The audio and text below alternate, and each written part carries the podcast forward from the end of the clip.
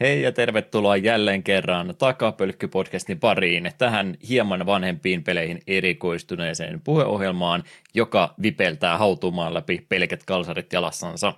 Tämänkertainen jakso on järjestysnumeroltansa 154 ja julkaisupäivämäärä tälle on 14. helmikuuta 2023.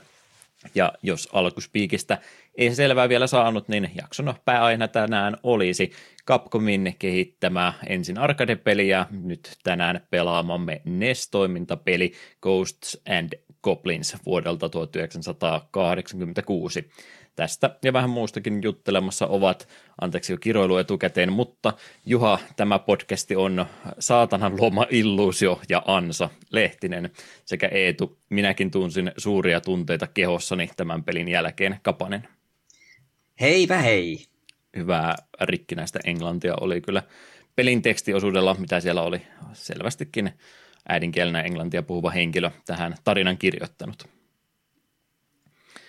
Kyllä, kyllä. Tämä peli, mistä tänään puhumme, on tullut tunnetuksi eh, suuresta ja haastavasta vaikeustasostansa, niin alkukysymyksenä kysymys, joka on varmaan esitetty jo aikaisemminkin, mutta ihan näin peli rajoja rikkojen, niin mitenkä ei tulla pelin makuun kuuluu semmoiset pelit, mitkä nimenomaan markkinoi itsensä ei tyylilajilla, pelikenrellä eikä tämmöisellä, vaan sillä vaikeusasteellansa, niin onko tämmöiset Jump Kingit ja I Wanna Be the Boss Hit ja Benetfordit ja mitä tässä nyt vastaavaa on ollut, ollut monenmoista. Nimenomaan vaikeaksi itsensä tittelöiviä pelejä, niin onko ne semmoisia myyntivaltteja, minkä takia sä pelejä ostelet? Se riippuu hyvin pitkälti, että tietyt pelit pystyy markkinoimaan itse sillä vaikeusasteella silleen kivasti, että esimerkiksi no Soulsithan tunnetaan siitä, että ne on vaikeita, niin sellainen uppoaa, ja esimerkiksi I Wanna Be the Guy on kun siihen osaa niin kun mennä pelaamaan sitä sillä oikealla asennella, että tämä on tarkoituksella vaikea ja epäerä, niin silloin ne on kivoja. Niin, nyt tuli helvetin ympäripuoreita puheita, mm. mutta siis sanotaan näin, että se on pelikohtaista. Ja vähintäänkin aina jos tulee vastaan tämmöinen, etenkin indie-puolelta joku, ah, tämä on nyt se uusi vaikein peli, oli se Jump King tai sitten tämä Getting Over It, niin vähintäänkin YouTubesta katson sitä hauskoja videoita. Että kyllä niille, niille on oma paikkansa, niihin vaan pitää osata suhtautua oikealla tavalla. Mm. Mulla se ehkä niin kuin uusien pelien kanssa varsinaisesti enää ole ollut, että en tiedä, onko se koskaan ollut semmoinen, että mitä uutta peliä just sen vaikeusasteen takia, niin kiinnostuisin siitä, että se on enemmän sitten täältä vanhasta päästä nimenomaan, että jos, jos on jotain tämmöisiä pelejä, mitä on kehuttu, että kun on niin pirun vaikeita, että, ei, ei sitä nuoret pelaajat osaisi pelata ollenkaan, niin on aina vähän semmoinen, että no kyllä minä sille pelille sitten näytän, että silloin kun noita NES-pelejä vähän enemmän tuli muutenkin pelattua, niin kyllähän se oli se motivaattori nimenomaan jotain tuommoisia Castlevaniaita ja Ninja Gaideneita ja vastaavaa läpi pelata ihan sen takia, kun niitä oli niin vaikeaksi sitten kehuttu. Että, että semmoisia, vanhoja reliikkejä sieltä kyllä malttaa ehkä vielä tänäkin päivänä yrittää läpi asti sitten vetää, mutta en mä nyt oikeastaan uusien pelien takia sen takia 60 maksaa, että kun tämä on niin vaikea, niin sen takia tätä täytyisi pelata. Joo, täytyy kyllä myöntää, että enemmän se on sitten tuolla just indie-puolella, tässä pikkupelit, mitkä sillä vaikeusasteella kiehtoo, että jos tulisi 60 euron aivan a guy, niin ei se ehkä, ehkä mm. minunkaan osaskorin päätyisi. Niin, indie-puolellakin varmaan Celeste on se viimeisin tämmöinen vaikeaksi. No sekään, ei sekään nyt varsinaisesti niitä vaikeustasolla niin, niin itsensä markkinoinut, mutta ehkä sitten pelaajakunta nimenomaan, että jos siinä kaiken haluaisi tehdä, niin semmoinen peli varsin haastava kyllä on. Celeste on ylipäätään, kun puhutaan vaikeusasteista peleissä, niin täydellisiä esimerkkejä siitä, että miten se pitäisi hoitaa, koska kyllä se on peruspelinä semmoinen mukavan haastava, jos haluat tehdä kaiken, se on pirun vaikea, mutta sitten siinä on niin paljon kaikkea just slidereilla, slidereita on loputtomia dasheja ja tämmöisiä, että jos sä haluat tehdä sen pelin itsellesi niin kuin helpoksi pelata, niin se voi tehdä sen. Ja mie en ole pahemmin törmännyt mihinkään hirveäseen huutoon internetissä, että peli pilalla, koska sitä voi pelata myös helposti. Että sitten taas jos vastaavia slidereita taas Dark Soulsissa, niin siitähän on siis hirveä mekkala, mm-hmm. joka on sinällä vähän hassua. Asioita voi niin monella eri tavalla tehdä. No, onko sinun oma muu harrastaminen ollut viime aikoina myöskin hirveän hankalassa vai mitenkä on aika käytetty? No eipä kovinkaan fiksusti voisi sanoa tavalla pari päivää viime jakson nauhoittamisen jälkeen, niin Mario Rapids meni viimeinkin läpi. Minä olin siinä ihan loppumetreillä ja lopullinen tuomista pelissä on, että se on hyvä peli. Mutta siinä ehkä tuli vähän ongelmaksi sitten se, että ensinnäkin siinä level cap tulee vähän liian aikaisin. Me olin aika loppupuolella, mutta kuitenkin olin tehnyt kaiken vapaaehtoisen, niin me tuli, että aha, me on maksimilevelillä. No, emme halua tehdä enää vielä vapaaehtoista, koska me en saa enää tästä mitään muuta kuin ehkä aseskinejä. Niin se vähän sitten inno, söi sitä intoa. Mä olisin toivonut, että se level cap olisi ollut vaikka viisi leveliä enemmän, vaikka se olisi tehnyt sen, että viimeinen bossi olisi ehkä ollut vähän turhan helppo, niin silti se oli jotenkin mälsää, että se peli oli sille, sinällään huonosti tasapainotettu, että jos sä teet kaiken, niin sulla tulee level cap täyteen ennen kuin sä oot tehnyt kaikkia sidequesteja ja kaikkia main missioneita, niin vähän erikoista. Ja viimeinen bossi oli melko helppo siinä oli kyllä siistiä, että pääsi käyttämään kaikkia yhdeksän hahmoa samassa taistelussa. Se oli vähän niin kuin, se käytännössä sulla oli kolme, kolmen tiimiä käytössä ja sitten aina vaihteli joka vuoro, että mitä tiimiä käytät. Niin se oli hienosti taistelu, siitä tykkäsin tosi paljon. Ja semmoisessa on olla enemmänkin, mutta ei se tosiaan kovin vaikea ollut. Se ties mitä tehdään, niin se oli varsin helppo. Ja ylipäätään tämä Sparks of Hope oli huomattavasti helpompi kuin ensimmäinen peli. Ekassa, eka peli ei minun, mielestä alun perinkään ollut äärimmäisen vaikea, mutta se oli haastava ja siinä oli muutamia semmoisia taisteluita, missä oikeasti mennessä tuli vähän hiki, että miten meitä nyt hoidan. Ja vapaaehtoistaistelta puhumattakaan, nehän ne ihme mitkäli challengeit, mitä sinne pelin lopulla tuli, niin nehän oli ihan, ihan käsittämättömän hankalia, että siinä itku meinas tulla, jos niitä yritti, ja me hyvin aikaisessa vaiheessa ekan pelin kohdalla totesin, että en tule kaikkea tekemään, että mulla ei niitä hermot siihen. Niin tavallaan harmi, että Sparks of Hope oli vähän liian helppo. Etenkin näiden Sparksien avulla se ei pysty tekemään äh, aika ylivoimaisia hahmoja. Itse huomasin jossain pelin alle puolen välin kohdalla, että kun tälle, tälle Rapid Mariolle, joka on tämmöinen melee-hahmo, sillä sen aseen kantama ei ole kauhean pitkä, mutta se osuu useampaan vihollisen kerralla, jos ne on sumpussa ja tekee hyvää lämää, niin öö, panostin sen liikkuvuuteen ja pelkkään niin damakeen. Sitten meillä on tosiaan Sparkin, mikä tekee sen näkymättömäksi, eli me pystyn kahden kierroksen ajan sillä vain juoksemaan kaiken keskelle. Ja toinen Sparkki oli, joka tietyllä säteellä houkutti kaikki viholliset viereen. Eli lopputulos oli, me juoksin kaiken toiminnan keskelle, kutsuin kaikki viholliset se sumppuun mun eteen ja vetelen niitä kerralla turpaa silleen, että seitsemästä kymmenen vihollisen kuoli yhdessä kierroksessa. Niin se oli vähän silleen, että tämä on ehkä vähän liian tehokas. Mutta koska se toimi, niin minä aion kyllä sitä julmasti hyväksi käyttää. Mutta hyvä peli se kuitenkin oli, mutta ja sekin myös sitten, että kun eka peli oli niin yllättävä, niin vaikka tämä oli monipuolisempi, niin sit siinä ei kuitenkaan sitä yllätysfaktoria ollut samalla tavalla, mitä ekassa pelissä. Mutta en kadu, että tulin ostaneeksi. Hyvä, hyvä peli, ja ilmeisesti Ubisoft on pettynyt sen myynteihin, niin tuskin on turha toivoakaan kolmatta osaa. Mutta saatiin kaksi hyvää peliä, niin siis siihen pitää olla tyytyväisiä. No, Mut se, nyt niin on vapaut- vapautettu peliaikaa sen verran, että voi seuraavan taktiikkaropea aloitella siellä se Fire Emblem Engage odottaa asennettuna, että jos me jossain kohtaa starttaa, mutta en ole sen jälkeen, kun Rabbids meni läpi, niin pelannut mitään uutta. on, se, ne vähäiset hetket, mitä on videopeleihin työntänyt tämän pari viikon aikana, niin ne on ollut sitten sitä, että vähän Slate Spire tai Monster Trainia, koska miksi tämä turhaan pelaamaan uusia pelejä, kun voi pelata vaan pakarakennuspelejä. Hmm. Toi mitä Mut, sanoit muu... tuosta tota, vikaista bossista, että pääsi kaikilla hahmoilla ottelemaan sitä vastaan, niin toi on semmoinen elementti, mitä mä toivoisin, että niin kuin ihan vuoropohjaisessa roolipeleissäkin enemmän käytettäisiin. Yllättävän harvassa on, on tuo, että vikapossi tulee ja sitten on kolme tai neljä henkilöä sun partista vaan, mitkä pitääkin siihen sitten valkata, että ketkä lähtee tähän viimeiseen koitokseen, niin se olisi tosi hienoa, jos sinä sitten vaikka kolme kertaa kolme hengen parteja, millä pitää mennä, mennä sitten tota ja ne vaihtelee sitten tämä kokoonpano sen mukaan. Se vähän sama kuin tuossa Finkku 7 tämä Jenova, Jenova viimeinen formi, eikö siinä ollut useampi tiimi, mitkä oli vähän niin kuin eri platformilla tappelista vastaan, niin tämmöisiä bossitappeluita pitäisi olla roolipeleissä enemmän. Joo, tai miten FF6 vikan bossi aikana, jos niin, niin, feissien välissä porukkaa kuolee, niin uudet hyppää tilalle, niin se oli kanssa ihan siisti toteutettu. Mm. Et oot oikeassa, tuommoista pitäisi olla enemmän.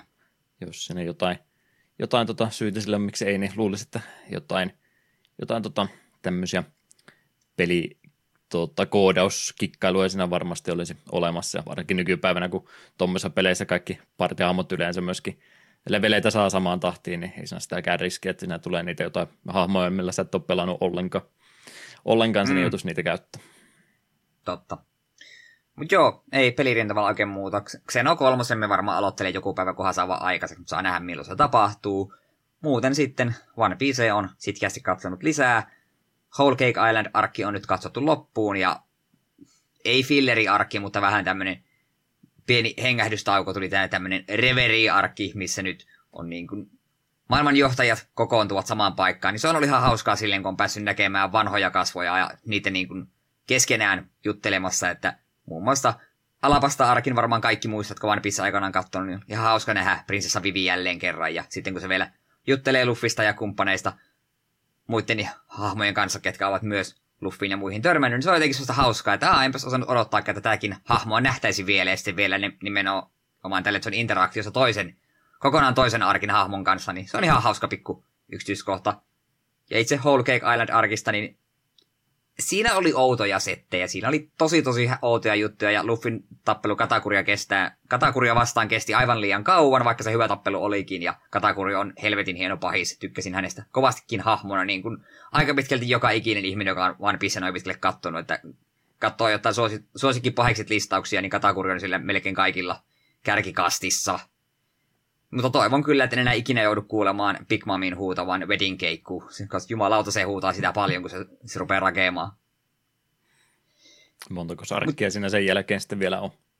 Öö, Reverin jälkeen, siis myös nyt Reverin jälkeen, joka ei ylipäätään ole joku kymmenkunta jaksoa, ja siitäkin aika paljon fillereitä, tai niinku flashbackia, niin niitä on pystynyt skippailemaan näppärästi. Sen jälkeen alkaakin Wano Arki, joka on ilmeisesti kanssa aika, aikamoinen työmaa ja pitkä. Ja sitten se itse asiassa nykyinen anime ollakin itse asiassa just nimenomaan Wano Arkin loppupuolella, että Kaidohan siinä pitäisi turpaa vede- vedellä, ja manga ilmeisesti on vain yhden arkin edellä, jos olen oikein käsittänyt.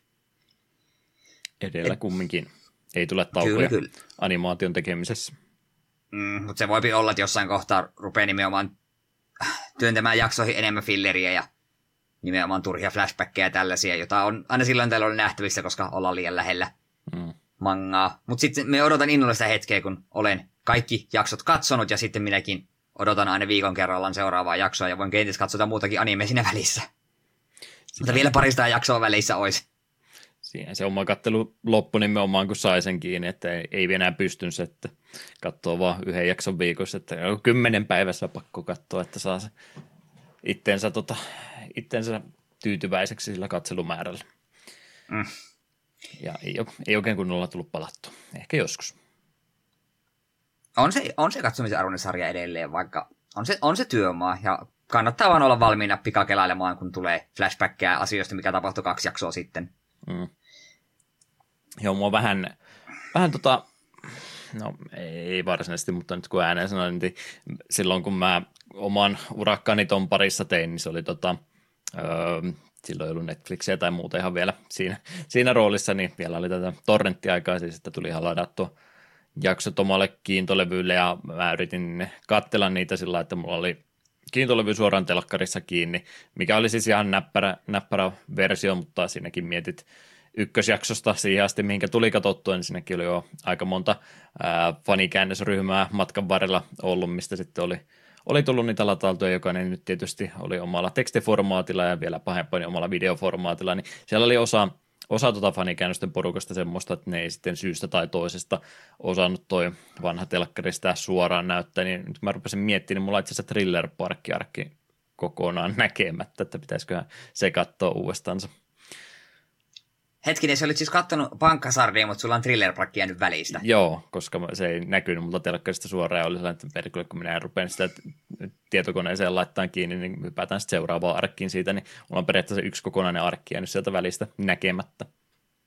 Oi voi voi voi, Thriller Parkissa on paljon hyvää settiä, Brook liittyy siinä joukkoon ja mm ja kaiken kaikkiaan siinä aika tärkeitä asioita kokonaisuuden kannalta. Niin Just mä niin se po- pohjustuksen on sitä nähnyt ja sitten tota just sieltä pois lähö, lähöjakso on nähnyt, missä varmaan ne tärkeimmät ikoniset kohdat oli, että siinä mielessä joo, tiedä mikä oli homman nimi, mutta sisältö, että mitä siellä varsinaisesti tapahtui, niin on itseltä kyllä jäänyt näkemättä.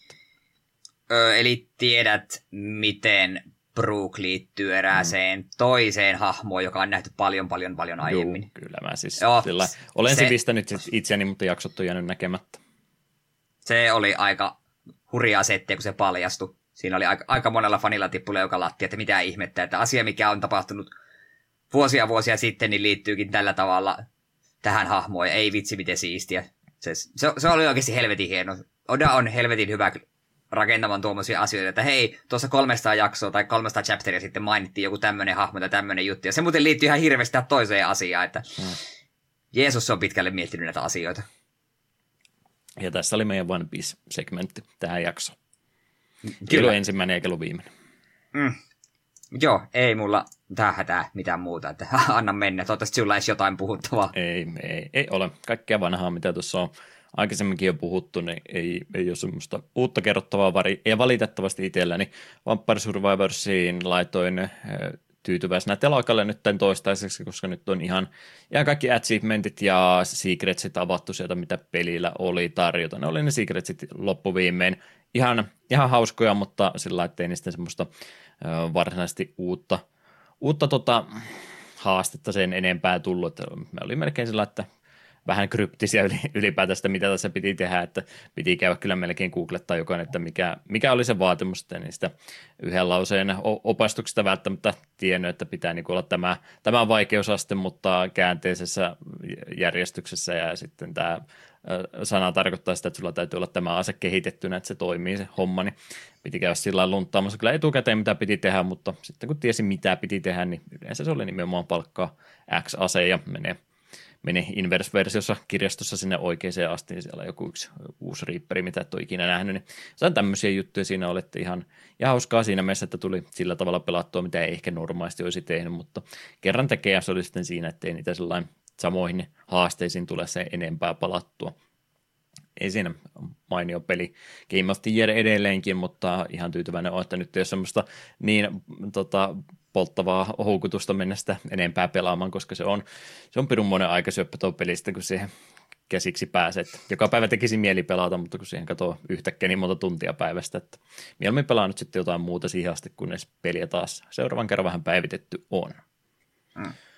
Ring Fit kävin kaivamassa pitkästä aikaa takaisin, kai se on nyt aina talvikaamus, kun ei malta ulkoilla ja muuta, ja vatsa vaan paisuu, niin ajattelin, että nyt jotain liikunnallista toimintoa harrastaa, niin kävin sitten vähän etsimässä, että missä ne ohjaimet ylipäätänsä on. Itse toi Rinkula ohjaan kyllä tallessa oli, mutta se reiteen tuleva tota, hihna toiseen jalkaan, niin sitä piti kyllä hetken aikaa kaivella jo läpi, että melkein tuli täyssiivous kämpässä tehtyä sen takia, että tuli, tuli se jostain kaivettua esiin, mutta löytyi se vielä, totesi, että aloitetaan nyt alusta asti sitten, koska en usko, että tuu yhtään mitään, kun yritän siitä jatkaa mihinkä viimeksi jäi, ei sillä, että mitään tarinallista merkitystä tai muuta olisi, mutta se, että tulee se sama startti siinä sitten taas, että pikkuhiljaa ripottelee niitä uusia liikkeitä ja tämmöiset, että kaikki, kaikki yhdellä kertaa tarvitse sitä lennosta miettiä, että mitä näistä tänään kannattaisi tehdäkään, niin tulee se aloituskokemus sitten siinä nähtyä uudestaan.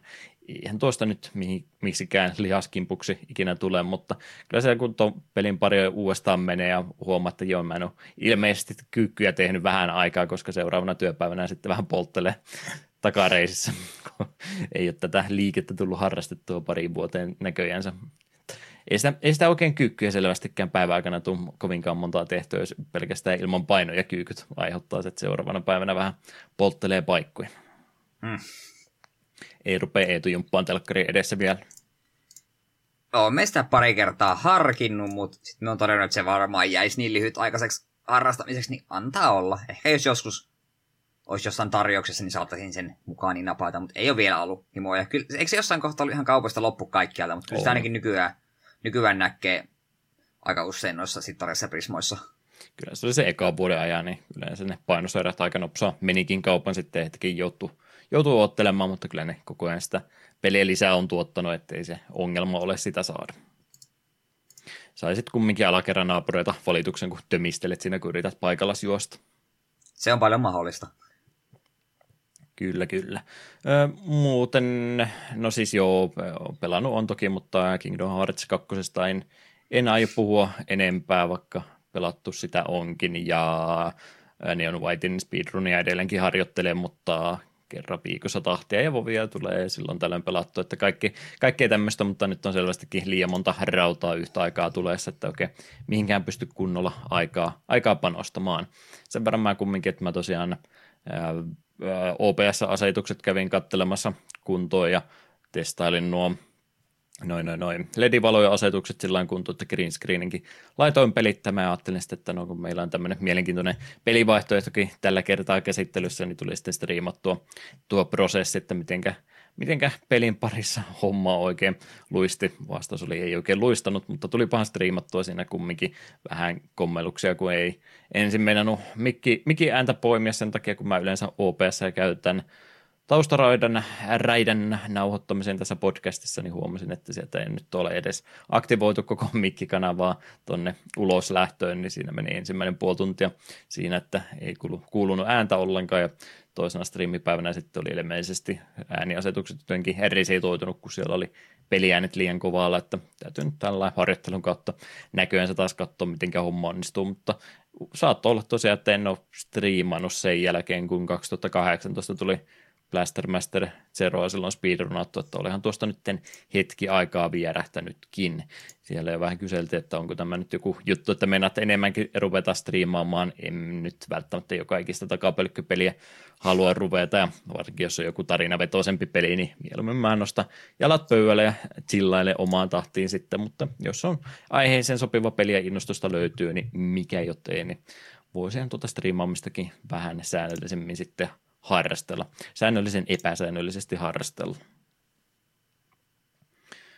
Katselu puolesta jotain vanhoja sarjoja on kattellut vähän joo, mutta pieni, pieni tota, videosuositus ei sillä, että pienempien äh, tuottajien tarvitsisi isompia se enempää mainostaa, mutta on tykännyt kovastikin, kun Ness Retku on ruvennut niitä se vanhoja Retkun tota, Ness Urakan videoita tuonne YouTuben puolelle tiivistetyssä muodossa laittaa. Onko ne huomannut, että se on ruvennut niitä pistää? Enpä ole ja täytyypä tutustua. Mm.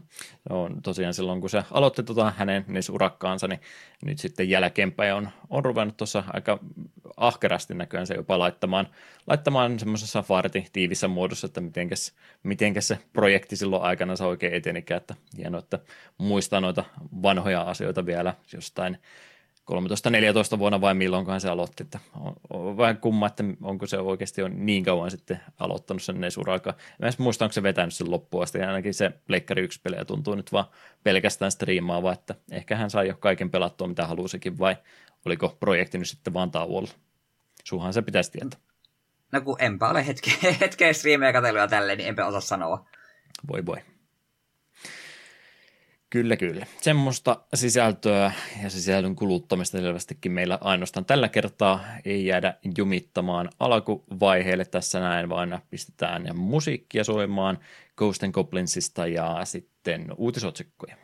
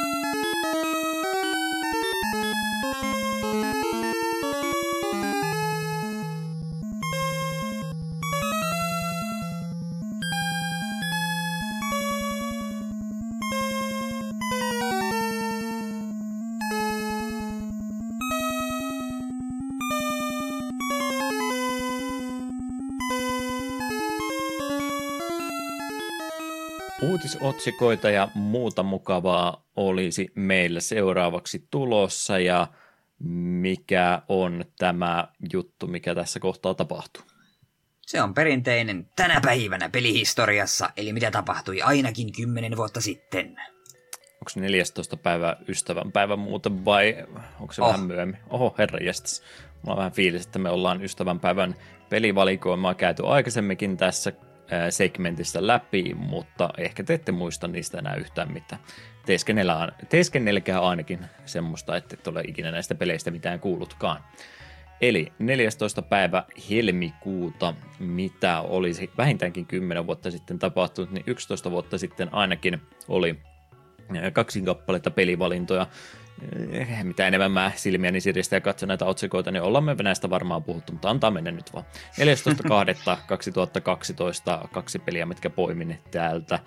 Päivämäärältä olivat toinen niistä Dear Esther-niminen eh, Steam-peli Windowsin julkaisu, taisi siitä jotain konsoliporttauksekin sitten myöhemmin tulla, mutta tämmöisen Steam-pelinä itse tämän enimmäkseen muistan – Kyseessähän on The Chinese Roomin kehittämä standalone-versio vuoden 2007 Half-Life 2 samannimisestä modista. Käytännössä kävelysimulaattorina toimii pelihahmo autiolla saarella, tepastelee, etsii, etsii jotakin ja samalla vähän kommentoi siinä maisemia ja omaa historiansa ja muuta tämmöistä. Oliko ei tule tiedä kävelysimulaattori vai oletko edes pelannut sitä? En ole Direstri pelannut. Tiedän, että se on ilmeisesti jopa varsin mainio genressään, mutta ei ole tullut koskettu.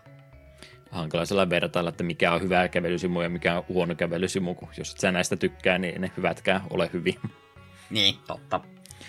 Itelle tämä kyllä taisi, taisi olla ensimmäinen kävelysimu, mitä tuli pelattua en, to, tästä en tota, alkuperäistä varianttia koskaan pelannut. Stanley Parablesta vasta jälkeenpäin tajusin, että mä sitä silloin kun se oli vielä modi vain, niin sitä olen testannut aikaisemmin. Että jompikumpi niistä on itselle se eka kävelysimu ollut.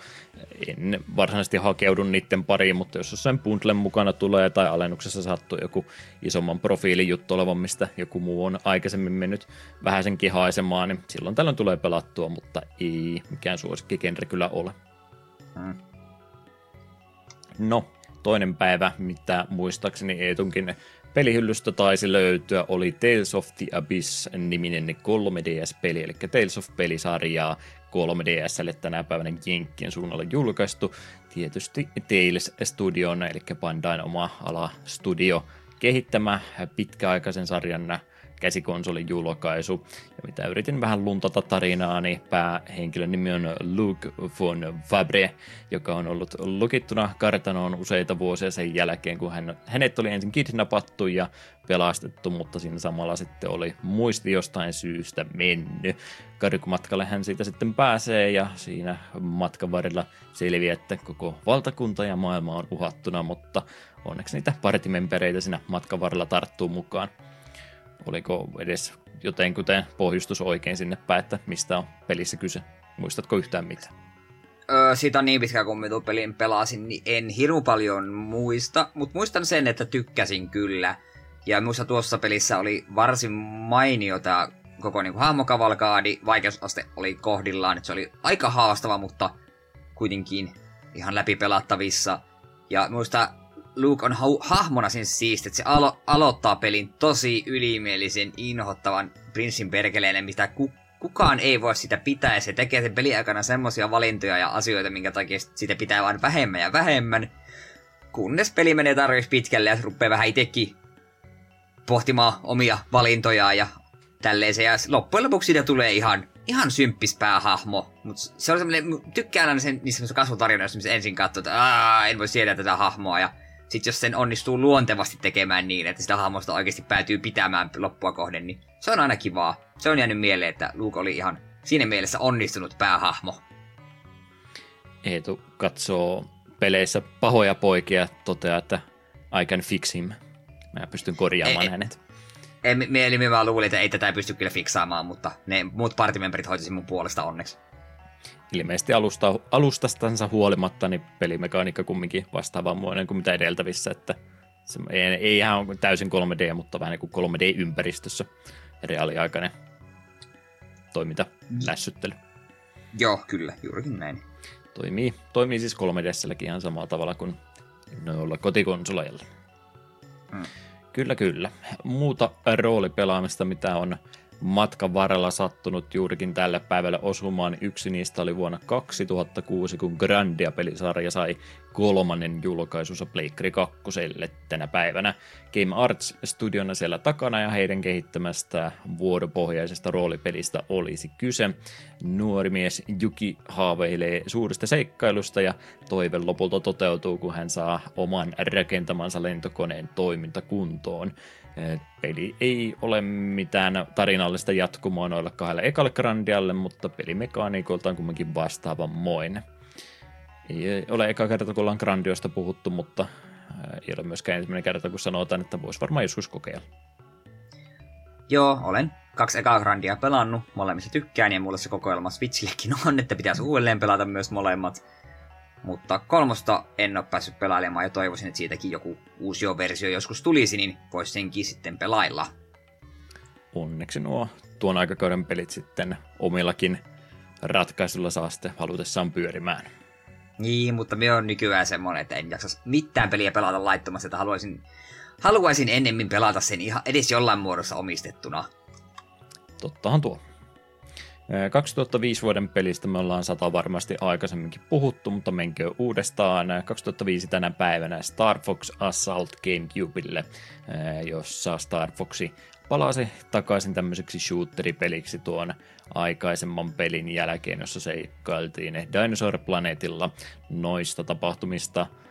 Hetki aikaa kulunut ja rauhan aika on ollut maailmassa tai tähtikunnassa mutta Androsin armeijalle nouseekin sitten uusi komentaja ja sitten lähdetään taas lentelemään tai sillä tankilla menemään sekä että. Kymmenen tehtävän mittainen kampanja ja sen lisäksi myös monin pelimoodeja löytyy. Mä oon aika varma, että mä oon tästä puhuttu aikaisemminkin. Joo, todennäköisesti. Ei mulla Star Foxista vieläkään enempää sanottavaa kuin silloin, kun ykkönen käsiteltiin.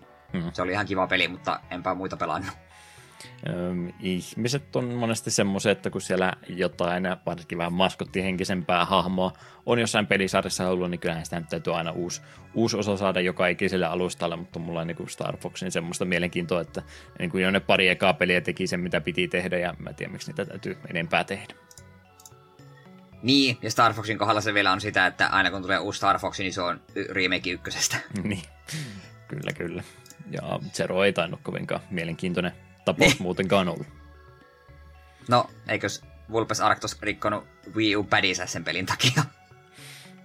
Suuria kehuja siis. Kyllä, kyllä. Muuta jännää, mitä oli tänä päivänä tapahtunut, ei liity pelijulkaisun suoranaisesti, mutta YouTube pistettiin, kuulkaas tuona päivänä, ystävänpäivänä 2005, julkisen levityksen ensimmäiset videot upattiin tänä päivänä. Tietääkö Eetu, mikä on ensimmäinen YouTube-video? Onko se hassu kissavideo? Ei se ollut hassu kissavideo, se oli se yksi niistä perusteista siellä eläintarhassa. Olet ehkä joskus vahingossa sen videon nähnyt, mutta en tiedä miten itse sen parin silloin joskus aikana oli päädyin, mutta on se aika varhaisessa vaiheessa nähnyt kumminkin.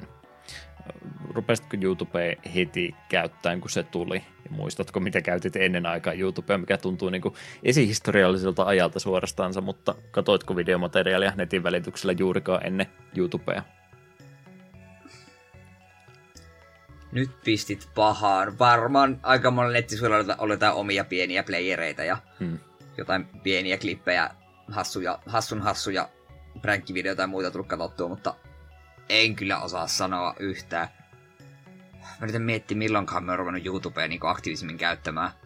Siitäkin on niin pitkä aika, niin se on tosiaan vaikea kuvitella internetiä ilman YouTubea. Hmm. Kun on äh, embedattuja real player-videoita täynnä netti ollut ennen sitä. Aika paljon tuli kyllä ihan vaan suoraan koneelle sitten ladattu, että vähän laatukin oli siinä onneksi parempi. Mä kyllä rupesin YouTubea melkein heti tuoreeltaansa käyttäen. Se oli just se, kun se oli YouTuben julkaisuaika oli about sama aika, kun Guitar Hero rupesi lyömään läpi ja mä halusin sitten, halusin sitten nähdä, että miten ne prot pelaa tuommoisia pelejä, niin se mun mielestä YouTube silloin ekana vuotena tai ainakin silloin ekan vuoden aikana vielä vaatit, että sinne piti ihan kirjautua, kirjautua suoraan, niin muistaakseni YouTubeen liityin sitten aika, aika tuoreeltaansa. Hmm. Valitettavasti mun ihan alkuperäinen tili on varmaankin suljettu, koska mulla oli kautta Deokin oli, oli se alkuperäinen kanava ja sitten siinä tuli se, kun se YouTube myytiin, myytiin Googlelle, niin siinä piti jotain tämmöistä että kirjaudu sisään, että saat sen pidettyä itsellesi. Mä en sitä sitten tehnyt, tehnytkään sen, sitten mun piti Diokin 89 tehdä ne. Sen takia on numerot YouTube-kanavan perässä. Ai, ai, ai, ai. En tiedä, pitäisikö laittaa Googlelle viesti, että antakaa mun vanha kanava takaisin. Ei sillä mitään videota kyllä ollut. Yes, yes. Viimeinen peli, mitä tähän segmenttiin kuuluu, löytyi kaukaa menneisyydestä vuodelta 91, jolloin alkuperäinen Lemmings julkaistiin Amiga-versiona täällä Brittien saarella. DMA Designin kehittämästä pulmopelistä olisi siis kyse, jossa sopuleita opastetaan näissä 2D-kentissä maaliin asti. Otin tämän sen takia, vaikka ei tämä se ensimmäinen versio tästä tainnut ollakaan, mutta kun se Amiga-versio tuolta löytyi ja tuli sitä pelattua, niin pitäähän tuo mainita. En tainnut koskaan läpi asti päästä, mutta Lemmiksiähän oli ihan hauska peli. Joo, se on peruskiva peli, jota jaksoi aina muutaman kentän pelata, sen todella liian vaikea. Ei näissä pulit tottele kuitenkaan. Yllättävän stressaava peli loppuviime. Joo, yritäpä siinä paniikissa valita se oikein lemmiksi, sitten jono kärjestä mua ahisti kaikkein eniten se, että kun pisti ne tietyt sopulit siihen semmoiseen stop-asentoon, että se ei antanut muiden, muiden lemmiksien mennä se ohitse, niin kun sitä ei saanut sitten enää maaliin johdattaa, vaan se piti räjäyttää lopuksi, niin tunsin aina, että tässä menee nyt jotain väärin, että aina ajattelin, että kaikki täytyy saada maaliin, niin siitä, siitä tuli aina semmoinen fiilis, että teinkö mä jotain tässä pelissä väärin. Mm. Mutta Sopuli sanoi joskus box. Kyllä, kyllä. Kuulepa se etu. Uutisotsikko-osion retroimpiin uutisella on päästy ja ei ensin mennyt kuin helmikuun puoliväli asti, kun me oikeasti saatiin jotain uutisoitavaa retropelipuolelta tänne puolelle ja syypäähän sille tietysti olikin siinä, että Nintendo, Nintendo Directi tuli yksi isompi isompi tota, variantti tässä juuri lähipäivinä ulos, ja siellähän oli yllättävän paljon vanhempiin peleihin liittyvää materiaalia. Haluaisitko kertoa niistä kuuntelijoille? Joo, täällähän on vaikka minkälaista villiä ja aloitetaanpa kulttuuriteolla. Capcomin pul- pulmailu kautta seikkailupeli Ghost Trick saa uuden version Nintendo Switchille tänä kesänä. Murha Mysteeri julkaisi alun perin DSlle vuonna 2010. Ja uusi versio julkaistaan tulevana kesänä. Ja yes! Jokainen pääsee nyt pelaamaan tätä mestariteosta. Ihan, ihan käsittämättömän huikea peli. Helvetin hyvä pusleilua, hyvä tarina, törkeen tyylikäs animaatiotyyli ja tämän erään detektiven tanssi. Mm, me pääsin näkemään sen isolta ruudulta. Yes. Tämä on Huikea peli. kiinnostava peli, mitä mä oon aina ajatellut, että sitten kun Eetu haluaa, Eetu haluaa miellyttää, niin ehdottaa, että voitaisiko nyt ottaa se jakso aiheeksi, niin nyt on sitten oikein remasterikin siellä tulossa. Kyllä se DS-versiokin varmasti ihan mainiosti toimii, mutta tota on vähän harvinainen kasetti, että sellainen rehellisin keinoin sen pelaaminen voi olla jo vähän haasteellisempaa. Joo, itse taisin ihan vaan, en kyllä muista mistä, ja mä sen tyyli, tyyli jostain sittarista tai jostain parilla kympillä poiminut. Varmaan viimeisiä kappaleita, mitä on ollut hyllyssä. Mm. Ja sen jälkeen sitä ei paljon missään näkynytkään, että onneksi nappasin. Vahingossa tulee harvinaisuuksia poimittua. Jep. Sitten vähän lisää. Kolme ensimmäistä Etrian Odyssey-peliä julkaistaan kokoelmana Switchille. Atluksen kehittämät Dungeon Crawling-pelit julkaistiin DSlle vuosina 2007, 2008 2010. Julkaisupäivä kesäkuun ensimmäinen. Tää on kanssa ihan siisti juttu. Me sen Nexus, kun se nyt oli se kai uusin, mikä 3DSlle tuli, minkä itse pelailin. Ja näin, näin sen, että miksi näistä väleistä tykätään, mutta itselleen se tuntui vähän silleen niin kuin raskaalta. Niin tuskin tulee tuota hankittua, mutta kiva, että ne on olemassa. Voihan se olla, että hetken heikkoudessa tulee tuo kokoelma poimittua. Tosin tuossa taisi olla joku semmonen juttu, että mappi just piirtyy automaattisesti tai vastaavaa, mm. ja tuo on vähän niin se pelin pointti, että se voi päästä piirtämään itse niiden mappeja sinne, niin nyt ne tulee kai automaattisesti. Jotain, täl- jotain tällaista me jossain netissä törmäsi, että porukka valitteli, että pelin yksi suurimpia pointteja ja se viiän pois. Mutta on, olisiko se vaan niin kuin päässä, että saat itsekin piirtää, en tiedä. Oli, oli siinä se vaihtoehto, että voit itsekin piirtää, mutta jos et halua piirtää, niin se sitten sitä pois ottaa. Joo, oli se ihan hauska kimmikki, kun mä sitä ykköstä silloin aikanaan pelasin, mutta, mutta, mutta oli se sen verran hidastempon, että ehkä 20 minä olisi siitä enemmän tykännyt kuin 30 minä. Että, että mm. silloin kun oli aikaa enemmän polttaa tuommoisen, niin olisi ehkä ollut ihan viihdyttävää, mutta, mutta, mutta kyllä mieluummin nyt, jos tuommoista uudestaan lähtisi pelaamaan, niin haluaisin sen automaattisen kartan piirron sitten, varsinkin kun se nyt ei ihan yhtä luontevasti toimi kuin DSL, kun saa alempaan ruutuun piirretä samaan aikaan kuin vaikka yläruudulla sitten peli, pelitilanteessa eteen, niin tuo taitaa yhdellä ruudulla vaatia sen, että täytyy jompaa kumpaa vaan kerrallaan se tehdä. Ei se oikein hyvä, että sä liikut viisi ruutua eteenpäin, otat kartaa auki, rupeat piirtää, suljet kartaa, meet viisi ruutua eteenpäin. Että DSL se konsepti toimi paljon paremmin. Mutta Tuo on kyllä ihan totta. Se, että tuommoinenkin peli, tämä siinä mielessä on tosi hieno uutinen, että tämmöinen peli, mikä on aika vahvasti nimenomaan rautansa linkitetty, niin siitä huolimatta pystyy, pystyy siitä sitten remasterin tekemään semmoisellekin alustalle, missä sitä samaa ominaisuutta ei ole, niin herättää toiveita, että sieltä voisi jotain muutakin käsikonsolipelejä sitten saada samanmoista käsittelyä. Mm, se on ihan hyvä huomio. Ja vielä musiikkivinkkinä, mä en ole pelisarjan kolmatta osaa pelannut koskaan, mutta mä oon kuunnellut sen musiikkia, ei herra jumala, kyllä se Juso Koshiro tosiaan osa, se on ihan timattista se kolmosen soundtrack. Mm. Niin on kyllä kaikkien muidenkin, mutta kolmo, kolmonen, kolmonen varsinkin. Joo, sitten asia, mistä me innostuin melkeinpä eniten koko Directissä. Kauan huhutut Game Boy ja Game Boy, äh, Game Boy Advance-pelit tulevat viimein Switch Online-palvelun tilaajille. Ensimmäisten pelien joukossa ovat Game Boy Legend of Zelda, Link's Awakening DX, Tetris, Super Mario Land 2, The Six Golden Coins, Gargoyles Quest, Game Watch Gallery 3, Alone in the Dark The New Nightmare, Metroid 2 Return of Samus, Wario Land 3 ja Kirby's Dream Land. Ja sitten tämän, tämän Expansion Passin takana on tosiaan Game Boy Advance, Game Boyhan on ihan tähän perusjäsenyydessä. Mutta joo, Advancelle on sitten heti kättelyssä Super Mario Advance 4, Super Mario Bros. 3, joka on todella typerä pelin nimi, WarioWare Inc., Mega Microgames, Kuru Kuru Kururin, josta me tulemme tekemään jossain kohtaa jakson, Mario Kart Super Circuit, Mario and Luigi Superstar Saga ja Legend of Zelda Minish Cap. Ja paljastettiin jo saman tien, että mitä lisäyksiä olisi jossain kohtaa tulossa. Game Boylle tulisi Legend of Zelda, Oracle of Season ja Oracle of Ages, Pokemon Trading Card Game ja Kirby Tilt and Tumble, ja Advancelle tulisi Metroid Fusion, Kirby and Amazing Mirror, Fire Emblem, F-Zero Maximum Velocity ja Golden Sun. Ja voi pojat, siinä on kovaa kattauspelejä. Hmm. Ihan, ihan huikeeta. Minä olin tästä ihan innoissani, ja etenkin, me, multa aluksi meni ohi, että tuo Advance on sen ex, äh, Expansion Passin takana, mutta se ei haittaa minua yhtään, kun minulla joka tapauksessa olen siitä maksanut, ja myös, ja nyt ennen kuin mä näen itse tuon pelivalikoima tälleen, niin mä haluan sanoa, että tässä kohtaa tuo Expansion Pass alkaa olla todellakin rahansa arvone. Se oli silloin, kun se julkistettiin, siinä oli vain N64-pelit ja sille, että joo, jotain DLCtä tulee sitten silloin tällöin mukana, niin se oli silloin vähän nihkeä. Mutta nyt kun siinä on niin kuin Game Boy Advance-pelitkin mukana, niin on koko rahansa arvoinen minun mielestä Expansion Pass ihan ehdottomasti. Onko Mega Drive-pelitkin sen takana vai onko se ihan tuo perusversio?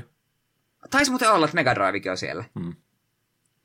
Sepä juurikin, Kuitenkin. että nämä, nämä välttämättä, no siis täällä on paljon hyvää pelattavaa, mutta profiililtansa on ne kaikkein matalimmat, mutta se nimenomaan, että saadaan, saadaan sitä lisää rahan vastinetta tuohon tilauksen taakse, niin sen takia erittäin hieno uutinen. Eihän sitä nyt ole kun about siitä päivästä asti, kun Switch julkaistiin, niin kun se jo niihin aikoihin sitä oltu vähän dataa mainattu, että siellä niin olisi se ominaisuus olemassa, että tämä jonain päivänä voisi olla tulossa, niin kiva nyt näin kuusi vuotta myöhemmin nähdä, että se vihdoin viimein toteutuukin. No se on totta, mutta toisaalta parempi myöhään kuin ei milloinkaan. Ja minun mielestä tämä alkuperäinen pelikatto, mikä meillä on, niin on jo itsessään varsin mainio molempien osalta. Ja sitten on lisäykset, niin on kyllä ah, kirsikakakun päälle. Minä en malta odottaa, että Pokemon Trading Cards Game tulee. Ai että. En olisi ikinä uskonut, että me sitä pelaamaan ihan niin kuin tällaisen niin kuin ihan virallisesti, laillisesti ja virallisesti ihan törkeä hienoa. Ja muutenkin myös tässä valikoimassa, niin se, että Mario Luigi Superstar Saga on, niin on kanssa semmoinen oikein oikein ihana asia. Se on huikea peli. Onko ja se... Miniscap on mun suosikit Zeldoja. Onko toi ekakin ollut jo Alpha Dreami tekemiä? Joo, on se on kyllä. aina, asti, aina ollut. Eikä se tulee heidän tota, tota, kuolinpesästään sitten loputkin pelit jossain vaiheessa. Mm. Öö, ja sitten, mitäs muuta? Niin, ja Fire Emblemi tulee, se varmaan pitäisi tota jakso aiheeksi jossain vaiheessa – ja sitten no Zelda, Oracle of Seasons ja Ages pitää molemmat varmaan käsitellä. Ne voisi jopa tehdä ehkä sillä, jos se toinen pelasi toinen ja toisia ja toinen toisin, tai jotain tällaista. Tai se hauska jakso. Joskus sitä samaa ehdottaa. Harmi vaan, kun me ollaan pelattu Zeldoja ainoastaan sata jaksoissa, että menee vielä, menee vielä muutama vuosi, vuosikymmen, että päästään tonne asti. Siinä se on kyllä totta. Philip CDIin pelitkin nimittäin välissä. Ai ai ai. Mä on, no en mä tiedä mikä tuossa Zeldassa on. Ihmisillä aina se, että kun aina on vain Zeldaa, Zeldaa, Zeldaa, että, että kun mitään, muuta osapelta ei meillä ole siis semmoista palautetta tullut, mutta kaikkialla muualla, missä vanhoista peleistä puhutaan, niin aina valitetaan, kun on Zelda ja Mario on niin paljon vaan, että mitään muuta voi olla, niin sen takia on vähän halunnut niistä. Sillä etäällä pysyä, ettei liikaa ole ottanut, mutta ei meidän välttämättä tarvitse sinne 200, no en mä tiedä, odotellaanko me Link to the kanssa 200 ja tehdään sitten mitä tehdään. Saa, saa niin. olla muutenkin, kun ei tarvitse niitä sata jaksoa otella sen takia. Mm. Muuten mitä tuosta valikoimastaan se piti sanoa, että Game Boy, Game Boy-pelille oli ne filterit olemassa, että voi Super Game Boy tai Game Boy Colorio-filterit on, on olemassa, jos vähän väripalettia haluaa päivittää, että ei ole limeä, vihreä, harmaa kompo, niin tämäkin mahdollista on. Uh, Mario Land 2. me ollaan jakso tehty joskus ei niin kauan sitten. Uh, mm, oliko se Advancella, joo, olemme Goldensa, niin me ollaan pelattu ja saattanut pelata, mutta silloin oma suosikkijaksoni tämä Pokemonin spin-off-pelit, niin kyllähän tuo Training Card Gamea tuli siellä pelattu. Eetu tykkäsi mun Skyter-taktiikasta kovasti. Mm. Kaksi Skyteria, 28 energiakorttia, ihan loistava dekki. Jos se toimii, niin se toimii, vaikka tuo jäänty perään. Joo, siinä oli vähän sääntöjä, sääntöjä tota, tiettyjä vedetty suoriksi. Mutta kyllä tuossakin listassa on, on jotain semmoista, mitä varmaan tullaan jatkossa sitten pelaamaankin. Karikollisesti mä mietin, että onko me tehty jakso siitä, mutta se taitaa olla vaan, että mä, mä oon sitä pelannut vain jossain kohtaa, kun ollaan podcastia öö, tehty. Öö, kun se, sehän oli ihan meidän alkupään jakso, oli just tässä Nessin tämä, tämä Demon's Crest, mikä sen nimi oliko. Mm. Niin minun mielestä siinä jaksossa sanoit, että siellä pelasit tuon Gargoilinkin ihan sitä jaksoa varten pelailit, sitä vähän puhuitkin. Joo, voi että, voi että se nuori minä, joka jaksoi pelata useampaa peliä sen takia, että yhdestä pelistä tehtiin jaksoa, ei, mm. ei pystyisi nykyään. Hyvä, hyvä uutinen ja lisää varmastikin matkan varrella tulee ripotellen tietysti, mutta nyt kun noita alustojakin rupeaa olemaan enemmän, niin ehkä niiden kaikkien julkaisutteen välissä niitä taukoja nyt vähän vähemmän tulee sitten, tai lyhkäisempiä taukoja. Niin, sehän tosi tässä nyt on, että voi olla, että alkaa Nessi ja SNESi olla aika unohdettuja, että koska on nuo uudemmat konsolit niin sanotusti, niin tuskin, tuskin kannattaa enää odotella, että joku Final Fantasy 6 tipahtaisi yhtäkkiä SNESille. Mitä veikkaat nyt sitten tulevaa strategia tuosta eteenpäin? No toki mä en tiedä mikä on Toinen keskusteluaihe tietysti se, että Switchilläkin ikää on. Nintendo ei ole yleensä tykännyt niitä suoria päivityksiä tehdä. En mä tiedä, voiko Wii Utakaan, ei, ei voi Wii Utakaan semmoiseksi suoraan sanoa, että en tiedä, onko se Switch Pro se seuraavaksi tulossa. Mikä on homman nimi, aloitetaanko me taas alusta? Toivottavasti ei. Toivottavasti tilaus jatkuu siitä eteenpäin, mutta jos, jos on tämä optimaalinen skenaario, että Switch 2 tai Switch Pro, mikä ikinä onkaan, on vähän niin kuin jatkumoa tälle vanhalle, että rakennetaan vanhan päälle eikä kokonaan taas aloitetaan alusta, niin eh, mitä veikkaa tuosta eteenpäin sitten Nintendo-alustat, GameCube, Virtual Boy periaatteessa, mutta jos nyt vakavia ollaan, niin eh, GameCube ja DS on ne seuraavat, että vieläkö Nintendo suostuu niitä tuommoisen tilauspalvelun taakse laittaa vai onko se, onko se N64 GPA nyt se viimeinen, mihinkä tämä tulee pysähtymään? Mie todella toivon sitä kubea. Tai vähintään se, että sitten rupeavat, edes vaikka yksittäisinä, yksittäisiä kupepelejä pistisivät myyntiin jollain pitosella tai kympillä, niin se olisi aika siistiä. Mm. Mie pidän sormellisesti kupe olisi hieno, etin kupeohjaan kuitenkin toimii joidenkin pelien kanssa Switchille jo suoraan, niin se olisi tosi helppoa ja loogista tökätä se sinne jonon jatkoksi. Vaikka sitten Joutsen kun Switchin, Switchin päivät päättyy, mutta enpä, me en jaksa uskoa, että Switchiä, Switch saa seuraaja ihan äkkiä vielä. Se on kuitenkin menestynyt niin hyvin ja tämä, tämä palvelu pystyy laajentamaan vielä niin paljon. Peli ihan vastille tasaisesti tiputtelee uusia pelejä noihin palveluihin, niin ei tässä kiire ole ainakaan minulla. Hmm. Seurataan tilannetta. Me ollaan heti tämmöisen, että kun joku, jotain uutta saadaan, juhlitaan sitä yksi päivästä, kysytään, no niin, mitäs me nyt seuraavaksi että saataisiin, että miksi ei tule jotain hmm. seuraavaksi taas. Ollaan aina tyytymättömiä. Kyllä. Ah, ja näähän tosiaan, nää, näähän tuli niinku saman tien. Direkti tuli ja ne oli sille, hei by the way, menkää pelaamaan, ne on siellä. Se oli ihan kiva. Hmm. Ja samalla tavalla niin sanottu Shadow Drop oli tämä seuraava. Ensimmäinen Metroid Prime-peli julkaistiin remasteroituna digitaalisesti heti Directin päätyttyä. Gamecubelle vuonna 2002 julkaistu peli sai ulkaisupäivän lisäksi myös Dual Analog-ohjauksen. Fyysisen version haluavat saavat tahtomatta, tahtomansa myös maaliskuun alussa. Tämä oli kaksireinen miekka minulle. Me olin tästä iloinen, mutta samaan aikaan mä olin vähän pettynyt, kun me toivottanut suoraan tökännyt vaan koko trilogian. Koska mm. me on ykkösen nimenomaan pelannut, niin me en tavallaan haluaisi pelata sitä uudelleen, me haluaisin kakkosen ja kolmosen. Me en, me en, en rupea mun Wii Uta asettelemaan tuonne telkkarialle ihan vaan sen takia, että me voin sillä pelata digiversiosta kakkosesta ja kolmosesta. Kyllä, olisi voinut kuvitella, että olisi samalla vaivalla kaksi muutakin remasteroitu. En nyt sano, että se on kun yhdelle tekee se automaattisesti päivittynyt kaikki muutkin, mutta ehkä olisi samalla vaivalla sinnekin, sinnekin suuntaan voinut katsoa. Sitä vaan mietin, että tämä muutenkin tuntuu vähän semmoiselta, että oliko tämäkään edes suunnitelmissa varsinaisesti, enemmän tämä tuntuu siltä, että no ei me oikein kehata siitä uudesta Primesta puhua vieläkään yhtään mitään, niin ottakaa alkuperäinen tuosta nyt sitten remasteroituna, että en tiedä, oliko se tämän tämmöisen yllätysjulkaisun tarkoituskin sitten. Niin, totta kyllä. Mutta hyvä peli sekin on, että menkää ihmeessä ostamaan ja pelaamaan sitten aiemmin pelanneet. Sitten ehkä se kuitenkin kaikkein kovin Game Boy ja GBA-pelien ohella.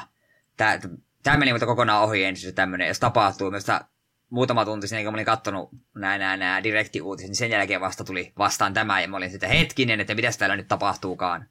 Nimittäin Gamecubelle myös julkaisut roolipelit Paten Kaitos ja Paten Kaitos 2 saavat myös päivityt versiot Switchille. Graafisen ilmen lisäksi myös pelimekaniikka on hieman päivitetty uusia pelaajia varten. Todellakin, kokoelmapaketti, Paten Kaitos 1 ja 2, ja ilmeisesti 2 on esiosa, olenko näin käsittänyt. Mm, Samoissa kansissa en tiedä. Minun mielestä se on tämmöinen outo mielikuva. No kuitenkin, joka tapauksessa niitä pelejä on kaksi ja ne nyt tulee molemmat kerralla ja mitä helvettiä. Me on vuosia odotellut, että jos, näin, jos jollain ilvellä tulisi vielä pelata, jos en jaksa ruveta emulaattorin kanssa pelleilemään. Kulttimaineessa olevia japsiropeja, joiden pelimekaniikkaan kuuluu pakanrakennusta ja niin kuin, korttitappelua sign me up, antakaa ne tänne ja heti, todellakin haluan ne heti ja haluan päästä pelaamaan. Me on ihan helvetin iloinen näistä, vaikka me en ole sekuntiakaan kumpaakaan pelannut, niin me on ihan hypeisen, että me ei pääse näihin koskemaan vihdoin ja viimein. Mulla on jälkeenpäin tullut semmoinen fiilinki, että kun mä oon aina ollut nimeltä vaan kuulee siinä, mutta mä oon omituinen muistikuva, että onko kaverilla sittenkin ollut alkuperäinen paattin kaitos joskus, ja olisin sitä sitten jonkin verran testaillut ja todennut, kun yrittänyt kesken peli hypätä mukaan, niin ymmärtänyt yhtään mistään, mitä siellä on tapahtunut, ja muutenkaan korttipelejä sen aikana tuohon aikaan vielä ollut sen enempää tutustunut, että olisiko niinku ollut vaan se reaktio sillä, että sen takia en muista, kun en tykästynyt yhdellä testailulla, että täytyy melkein soitella perään kysyä, että oliko sulla se paattin kaitos vai?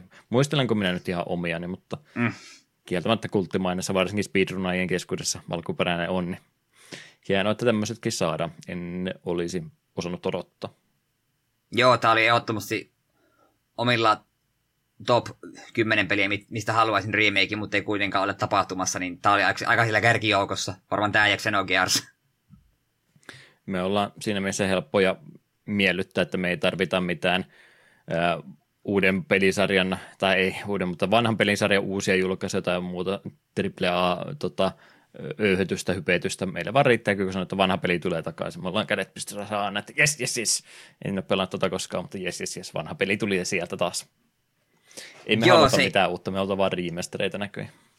Joo, se minun itteni rupesi kyllä huvittamaan, kun rupesin miettimään, että niin, tässä Directissa, jos ei lasketa uutta Zeldaa, joka me tiedettiin joka tapauksessa on tulossa, sitten meillä oli jo tieto, että se oli vain uusi traileri, niin mikä uusi peli ei oikeastaan hetkä ottanut mihinkään suuntaan. Sitten tässä vanhoja pelejä, yes, tänne ja heti. Ainut mikä sieltä, jos niistä muista direktiivuutisista jotain saa sanoa, niin yksi myös mitä en odottanut, että tapahtuisi. Ei sillä, että minulla itselläni mitään kokemusta pelisarjan kanssa olisi, mutta en sillä odottanut, että enää professori Leighton olisi tulossa takaisin. Että se tuli vähän yllätyksenä myöskin, ei siitä mitään huhuiluakaan tuntunut olevan. Että tuntuu, että ne myy niin huonosti ne viimeiset osat siitä, että se oli niin kuin siinä sitten se, mutta hienoa, että tuommoinenkin sarja vielä jatkoa sitten saa. Joo, se oli ihan kiva kyllä yllätys, myönnän. Me, me on edelleen pelannut vasta vain yhden leitton, ja se oli just se, onko se kolmas vai mikä onkaan se joku päästä future. Jotain hommaa siinä oli, ja tykkäsin tosi paljon, ja haluaisin kyllä pelata ne kaikki. Niin siitäkin olisi kiva siitä joku paketin joskus vaikka tekisivät meille. Mm. Vähän niin kuin Ace Attorney tyyli. Ollaan tästäkin aiheesta puhuttu ennenkin. Varmasti. Kaikki kivaa kumminkin, vielä kun niitä vanhasta päästä ehtisi ja malttaisi pelata. Mm. Sitten vielä viimeinen isompi uutinen, joka ei liity direktiin. 50-vuotispäiviään juhlistanut Atari laittoi myyntiin pienen painoserän pelikokoelmaa, josta löytyi firman klassikkopelejä. Kymmenen pelin paketista pyydettiin huimaa tuhannen dollarin hintaa, mutta tästä huolimatta erä myytiin loppuun. Oi voi voi voi, no keräilijät keräilee. Voiko se muuta sanoa? Tämä on kaikilla nykyään teoria, että jos jotain tuotetta on rajallisesti saatavilla, niin se on siitä, ei ole mistään materiaalipulista tai muusta kyse, vaan se, että se on pelkkää huijaamista, vaan artifisiaalisesta puut, puutteesta ja tämmöisestä vaan kyse. Tässä se nyt oikeasti sitä jopa tarkoittaakin. Eipä sillä, että tuosta nyt mitään oikeita isoa erää varmastikaan oli tarkoitus tehdä, tai olisi ollut tarkoitus tehdä, että mikä siinä, jos jollakin rahaa tuommoista maksaa on. Oli kumminkin semmoisia kasetteja, mm. että ne toimii siellä alkuperäisellä raudalla ja sitten siellähän taisi olla nyt se joku Atari VCS vai mikä, mistä ei ole täällä edes puhuttukaan, niin taitaa siinäkin sitten tuolla laitteella nämä samat, samaiset kasetit sitten toimia, mutta on se vanhoista Atari-peleistä sen kipale, niin aika paljon pyydetty kumminkin oli ne, kuinka autenttisia, autenttisia sitten ikinä tahansa. Mm. Eiköhän nuo mennyt tosiaan keräilijöiden kokoelmaan, niin eipä se meitä perustalla ja juuri liikuta. Eipäs joo. Noitte uutisointien lisäksi pari pikauutistakin kyllä mahtui joukkoon, josta halusin vielä mainita. M2 on ty- tykännyt näitä Toupolanin shootmappeja viime vuosina julkaista kovasti ja sillä linjalla jatketaan edelleen.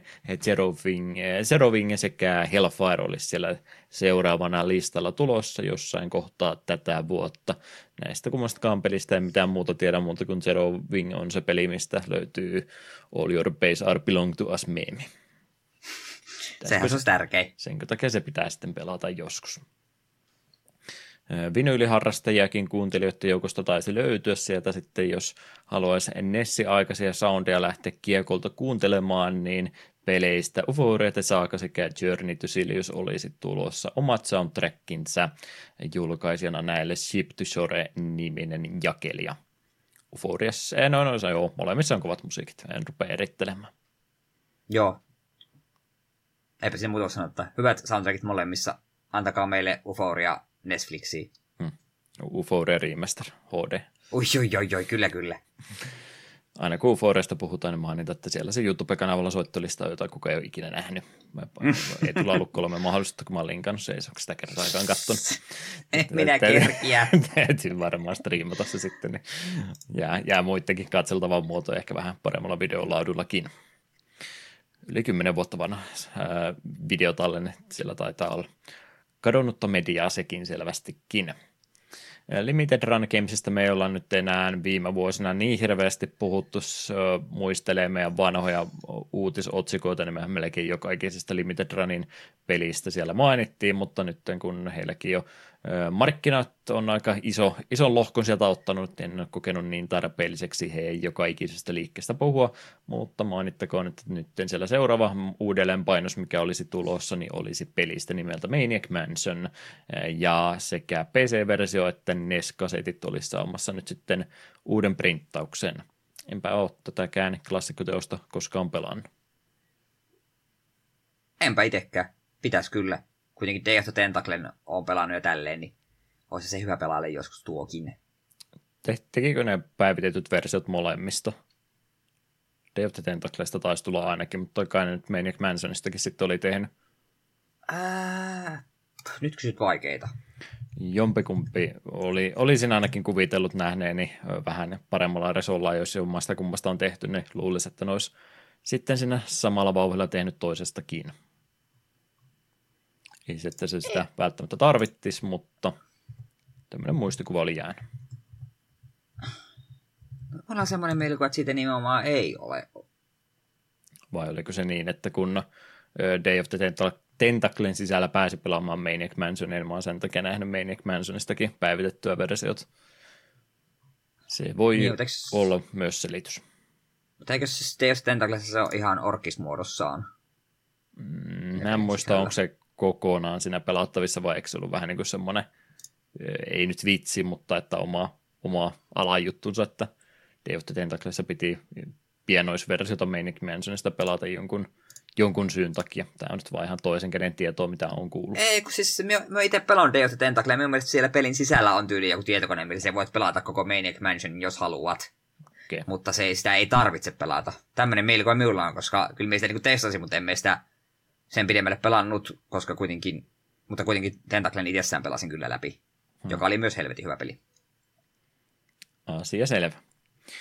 Yksi, mikä oli vaan tämmöistä ihan tavallisten ihmisten välistä keskustelua, mutta halusin mainita pelistä, josta on aikaisemmin jakso tehty. Amchammer Lämmistä puhuimme jokunen aika sitten, ja siinä muistaakseni ihan ääneen mainitsin, että siitä on tosiaan arcade-versiokin aikanaan tehty, mutta kun siitä ei oikein enää mitään muuta materiaalia muuta kuin ihmisten tarinoita siitä, että muistan sen jossain nähneen, mutta kukaan ei ole jälkeenpäin sitä enää nähnyt missään, ja vähän niin kuin todettu, että onko sitä nyt sitten enää missään saatavilla, niin nyt oli ilmeisesti löytynyt joku henkilö, joka siitä oli Twitterin kautta postannut, että löytyy omista kokoelmista semmoinen, ja jos tähän samaan juttuun tämä kerran liittyy, niin ilmeisesti häntä oltiin nyt lähestytty ja saatu sitten häneltä lupaa, että siitä olisi sitten tuo arcade-version ROM-tiedoston rippaus tapahtumassa, ja nähdään sitten, että mitä uutta sisältöä siinä tai mitä poikkeavaa sisältöä tuohon pleikkariversioon verrattuna tuosta arcade-julkaisusta sitten löytyy. Tietysti nyt sisältö on vähän eri kuin päästä arcade-ohjaimilla sitä pelaamaan, mutta hienoa kumminkin nähdä, että mitä sieltä Amtsamer Lämmin toisesta versiosta mahtoikaan löytyä. Kiva uutinen. On. Harvi, että se peli oli niin helvetin vaikea, että me en päässyt eka läpi. Jep, jep. No, uutisointi oli ihan kovastikin, niin siinä mielessä hyvä tuuri kävi, että fanikäännösrintamalla oli nyt pykälä hiljaisempaa, mutta pari peliä siellä oli tässä tullut, niin Eetu voisi niistä sanaa sen sanoa.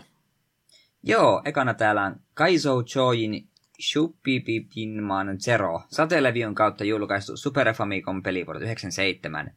Masajan kehittämä sivuttaen scrollava beat'em on pelisarjan neljänsä osa ja ensimmäinen Nintendon alustalla. Ja edeltä nähtiin siis PC-enginellä. Pelin sankareilla, Raitalla ja Asukilla pääsee halutessaan pelaamaan myös kaverin kanssa kauoppina kääntäjien Swampo ja Anonymous. Ja ilman, että avaan edes linkkiä, niin miehet Villi v tässä on merirosvoja. Mm, ei tainnut olla. Eikö, ei, eikö, eikö, se on, ka- ah, eikö se on Kaisuku, on se tuo, tuo, tuo merirosvo. Joo. Ai ei, paha moka. Yritit olla nokkela, mutta et ollut. Jotain supersankareita, vähän skifihenkisen maisemassa sarjakuvamainen toteutus. Ai ai ai, nyt hävettää. Emme voi katsoa enää One Piecea, kuin edes Kaisokua. Yritit, Osannut oikein tuota lukea. Yritit parhaas. Jep. Sitten vielä Buster Ball, River Hill Softin kehittämä ja julkaisema toimintakatta urheilupeli Sega Game Gearille vuodelta 1992. Ylhäältä kuvattu futuristin urheilulaji muistuttaa jalkapalloa, mutta pelaajat ovat kaikki robotteja ja kentillä, kentillä on asetettu erinäisiä esteitä, kuten sähköaitoja, flipperistuttuja bumpereita. Käänteenä Lasermat 4. Ihan kun mä olisin tästä joskus jotain pelikuvaa nähnyt. Mm, sä johonkin Mutant League Footballin tai Blood Bowlin tai johonkin tommoseenkin ehkä yhdistä vastaavanmoisia se... variantteja kyllä ollut useampikin. Mm. Voipi olla. Todennäköisesti näin on päässyt käymään. Jepa jee, kiva, että uutisoitavaa vaihtelun vuoksi on. Sitten seuraavat pari jaksoa ei kerrota yhtään mistään yhtään mitä.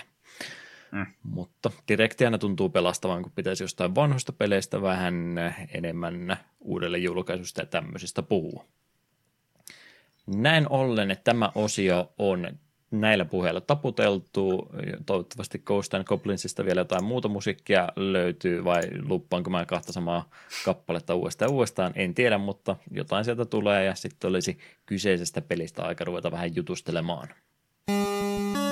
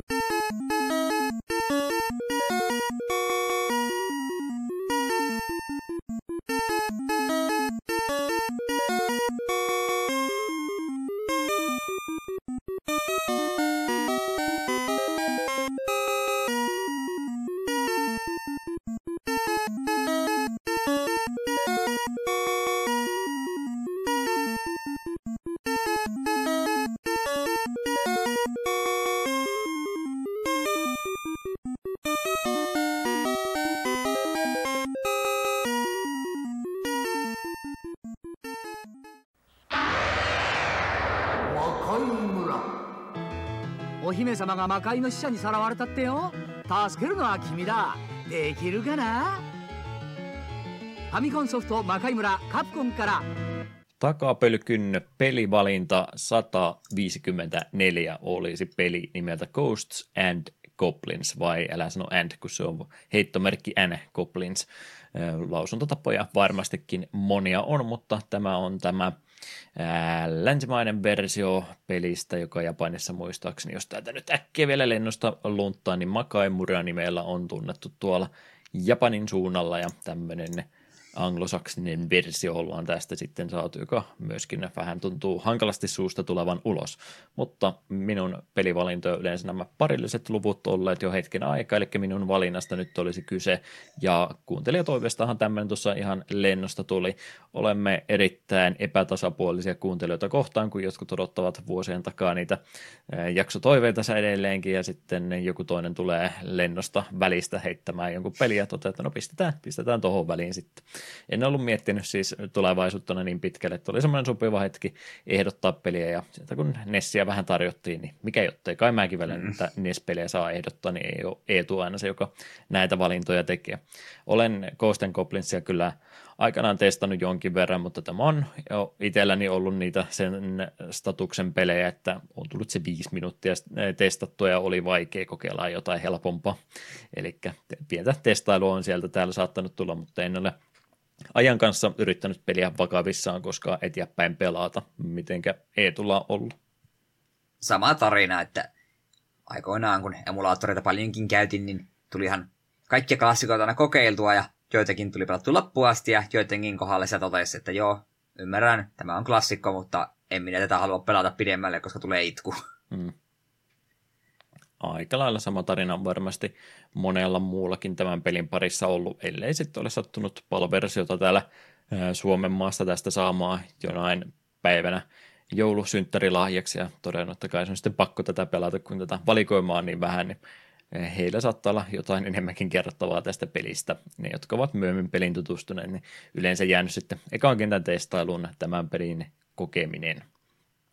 Mutta, mutta taustatietoja, mitä tästä kertoo. Osa Capcom on kehittäjä, jos pitäisi ruveta listaamaan ja tarkistelemaan, että mikä edustaja, studio, studioedustaja olisi se, kenestä ollaan eniten pelijulkaisuja käsitelty, niin varsinkin ensimmäisen sadan jakson aikana meillä taisi olla niin paljon Capcomin aiheisia pelejä, että mä jossain kohtaa kyllästyin kertomaankin ylipäätänsä, että mistä studiosta on kyse, ja sillä linjalla mennään edelleenkin, koska mä yritin kaivella kaikki meidän Capcom-aiheiset pelit, mistä me ollaan jakso tehty aikaisemmin, ja mä en ollut niihinkään enää malttanut se enempää laittaa juttua. Kumminkin kyseessä näitä japanilaisia studioita, joka ensin on aloittanut sieltä arcade kautta Tivoli-laitteiden puolelta, sen jälkeen pelin kehitystä enemmän painottanut menemistä.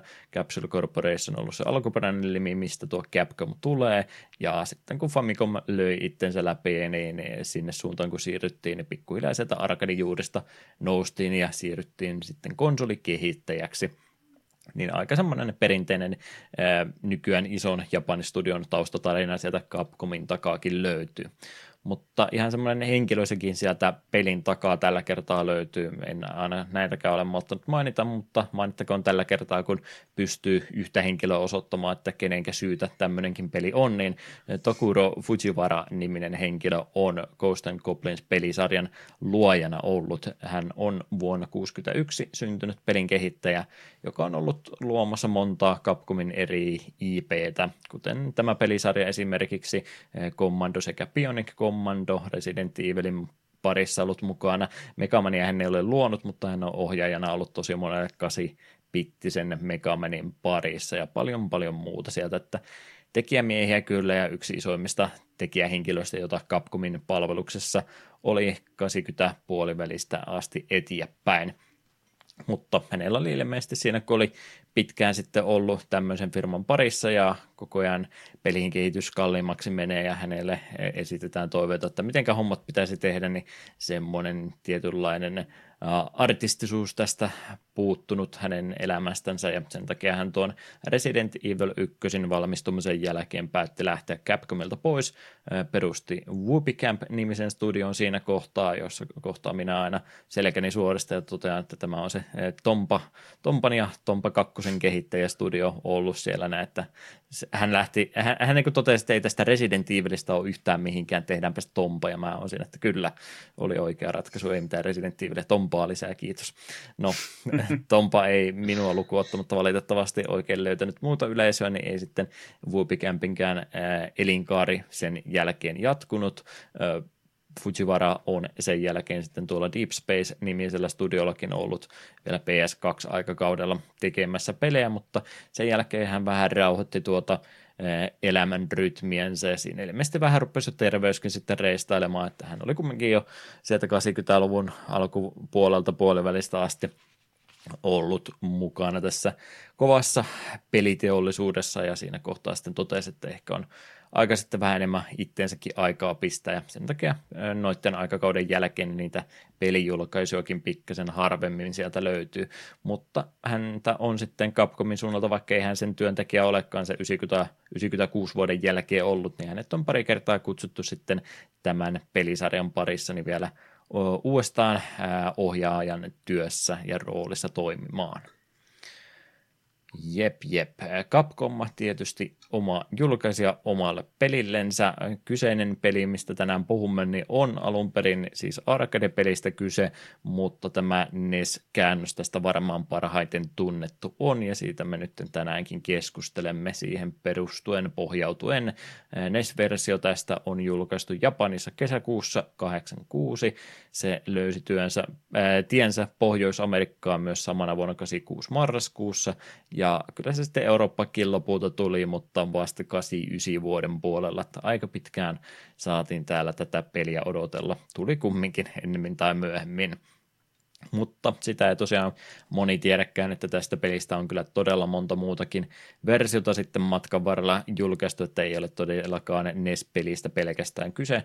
Jos peliä on halunnut päästä jollain muulla alustalla pelaamaan, niin vaihtoehtoja ovat olleet muun muassa Amiga, Amstrad, Atari ST, Commodore 64, Commodore 16, Game Boy Colorille tuli oma porttauksensa myöhemmin, IPM-pohjaisella PCllä on päässyt peliä pelaamaan, MS Saksalla, Japanissa päässyt myöskin, ja eh, se XE Spectrumin myöskin Brittien saarella yksi alusta ollut, että todella monta varianttia tästä on ollut, ja kaikki enemmän tai vähemmän uskollisia tuolle alkuperäiselle versiolle on, ja mitä tuossa kattelin tuon arcade-version läpijuoksun eh, jonkun toimesta, niin kyllä tämä NES-versio varsinkin niin ihan eh, kenttäsuunnittelulta ja muuta, niin yrittää olla mahdollisimman uskollinen tuolle alkuperäiselle versiolle genrenä meillä tänään on, ei nyt ihan varsinaisesti tasohyppely, mutta vähän niin kuin tasohyppelykontrolleilla rannankaan henkisempää, toiminnallisempaa tasoloikkaa, niin jotain tuommoista genreen välistä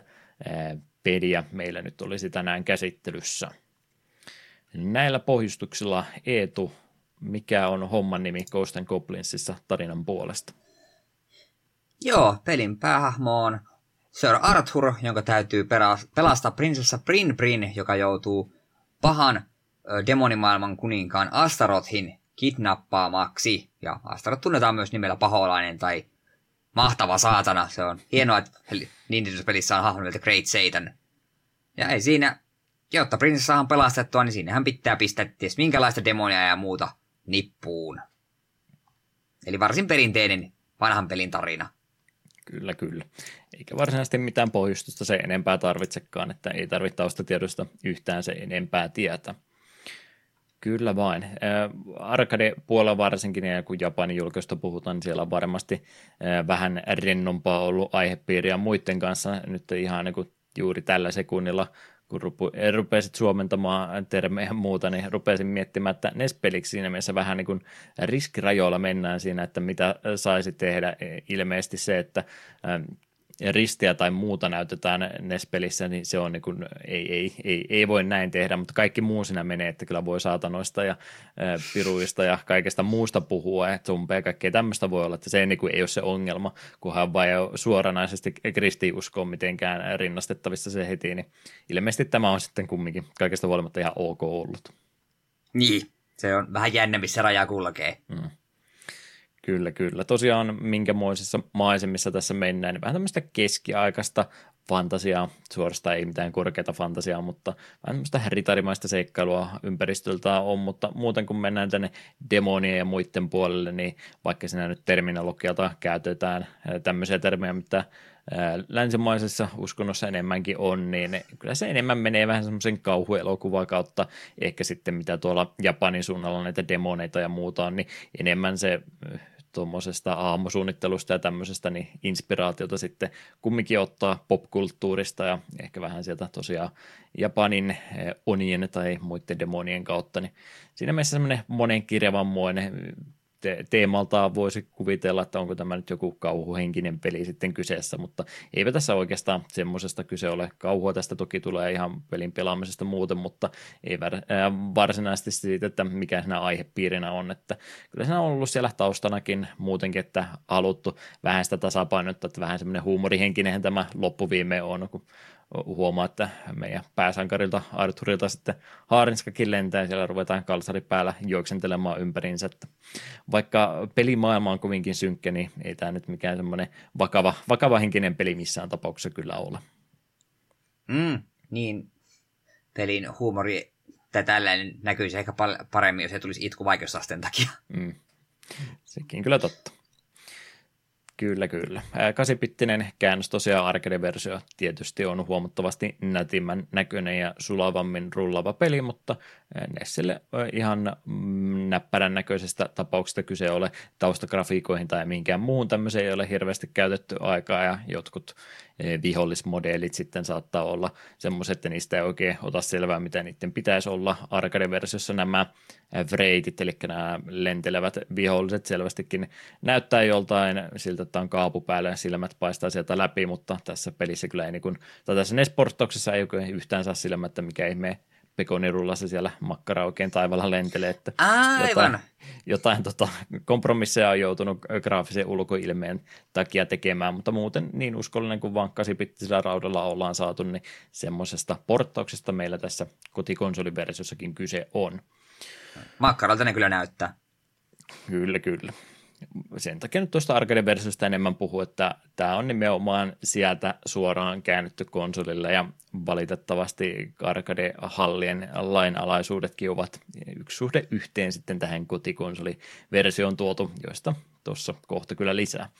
Mutta Ritari Arthur meillä tosiaan sankarina tässä pelissä toimii ja hänen seikkailunsa tämmöisestä vaihtelevista alueista sitten vie, vie läpi kuuden eri kentän läpi. Aika tiiviin kuulunen paketti, jos kuusi kenttää vaan periaatteessa läpäistävänä on. Kenttä checkpointti siinä puolivälissä toki löytyy, mutta periaatteessa kuusi kenttää vaan. Onko tämä etu aivan liian vähän tarjontaa pelille? No, tota noin, mitenköhän se nyt sanoisi? Jos menee useampi tunti, että pääsee kakkoskentän ehkä puoleen väliin, eikä pääse sitä eteenpäin, niin kuusi kenttä on ihan ehkä jopa liikaakin.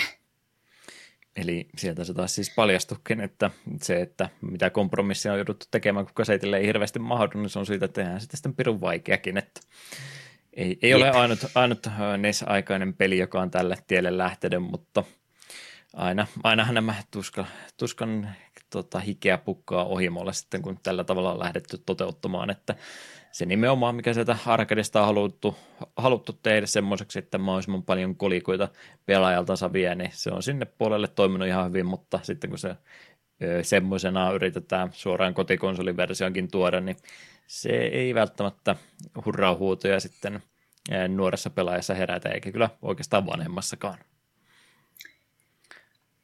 Että niin. Peli on varsin tiivis, mutta sitä on sitten kompensoitu sillä, että on niin pidun vaikea, että se ei haittaa, että sitä sisältöä ei välttämättä niin paljon olekaan. No, tarjontaa siellä nyt aika vähän kenttäpuolesta on, mutta miten niistä nyt sitten periaatteessa pitäisi selvitä.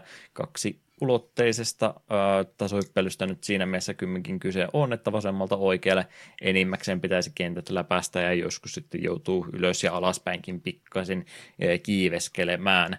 Ja viholliskavalkaadia ja kaikkien muuta siellä sitten lentävää otusta ja kaikkien muuta sieltä tosiaan kauhu, kauhupuolen materiaalista muusta otettu ja niitä vastaan Arthur siinä sitten taistelee. Hänellä on muutama asevaihtoehtoakin käytettävissä. Siellä, mitä nyt ainakin itse ylös olin muistanut listata, niin keihällä aloitetaan, eh, tikaria tarjotaan, soihtu löytyy, mikä käytännössä on tulipalloprojektille, eh, kirves on myös tarjonnassa ja sitten kilpi on tämmöinen loppupään ase, mitä myöskin täytyy hyödyntää, niin mitenkä on, kun tällainen annetaan pelailla kumminkin useampi asevaihtoehto eh, käytettäväksi, niin muuttaako tämä sun lähestymistapaa mitenkään tämän pelin parissa, että tarjoako tämä strategisia vaihtoehtoja nämä kaikki asevaihtoehdot?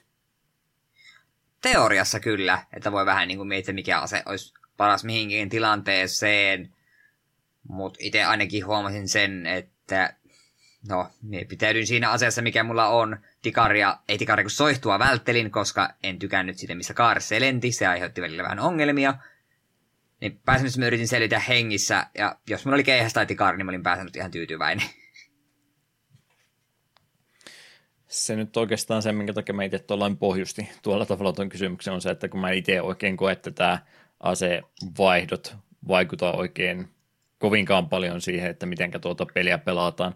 Jos tämä peli olisi ohjelmoitu sillä, että pelkkä keihäs olisi vain käytössä ja se toimisi kaikkeen, niin ei tämä olisi mun mielestä niin kuin yhtään se erilaisempi peli kuitenkansa, että keihäs lentää suoraan eteenpäin, tikari lentää suoraan eteenpäin, sanon, että joo, on se vähän nopeampi ja niitä voi olla useampi, useampi kuin kaksi kerralla ruudussa, mutta suoraan eteenpäin heitettävä projektille kumminkin kyseessä. Soihtu sama asia, mutta pieni, pieni kaari ylöspäin ja jos se putoaa maahan ilman, että se osuu mihinkään, niin se jää palaamaan hetkeksi, mikä on enimmäkseen enemmänkin kyllä kuin haitta kuin mikään hyöty, mutta kumminkin ete- eteenpäin heitettävä ase on se kyseessä. Kirves pieni, pieni oma kaarensa silläkin on, mutta se ei ole varsinaisesti se, että se kirves olisi huono ase, mutta siinä sitten tulee vähän muuta suunnitteluongelmaa vastaan, kun sitä tarjotaan vaan pelin loppupuolella, missä siitä myöskin voi olla enemmän haittaa kuin hyötyä ja pelin loppupuolesta tulee kilpi, millä nyt on siinä mielessä oma ominaisuutensa, että se blokkaa vihollisen projektileekin,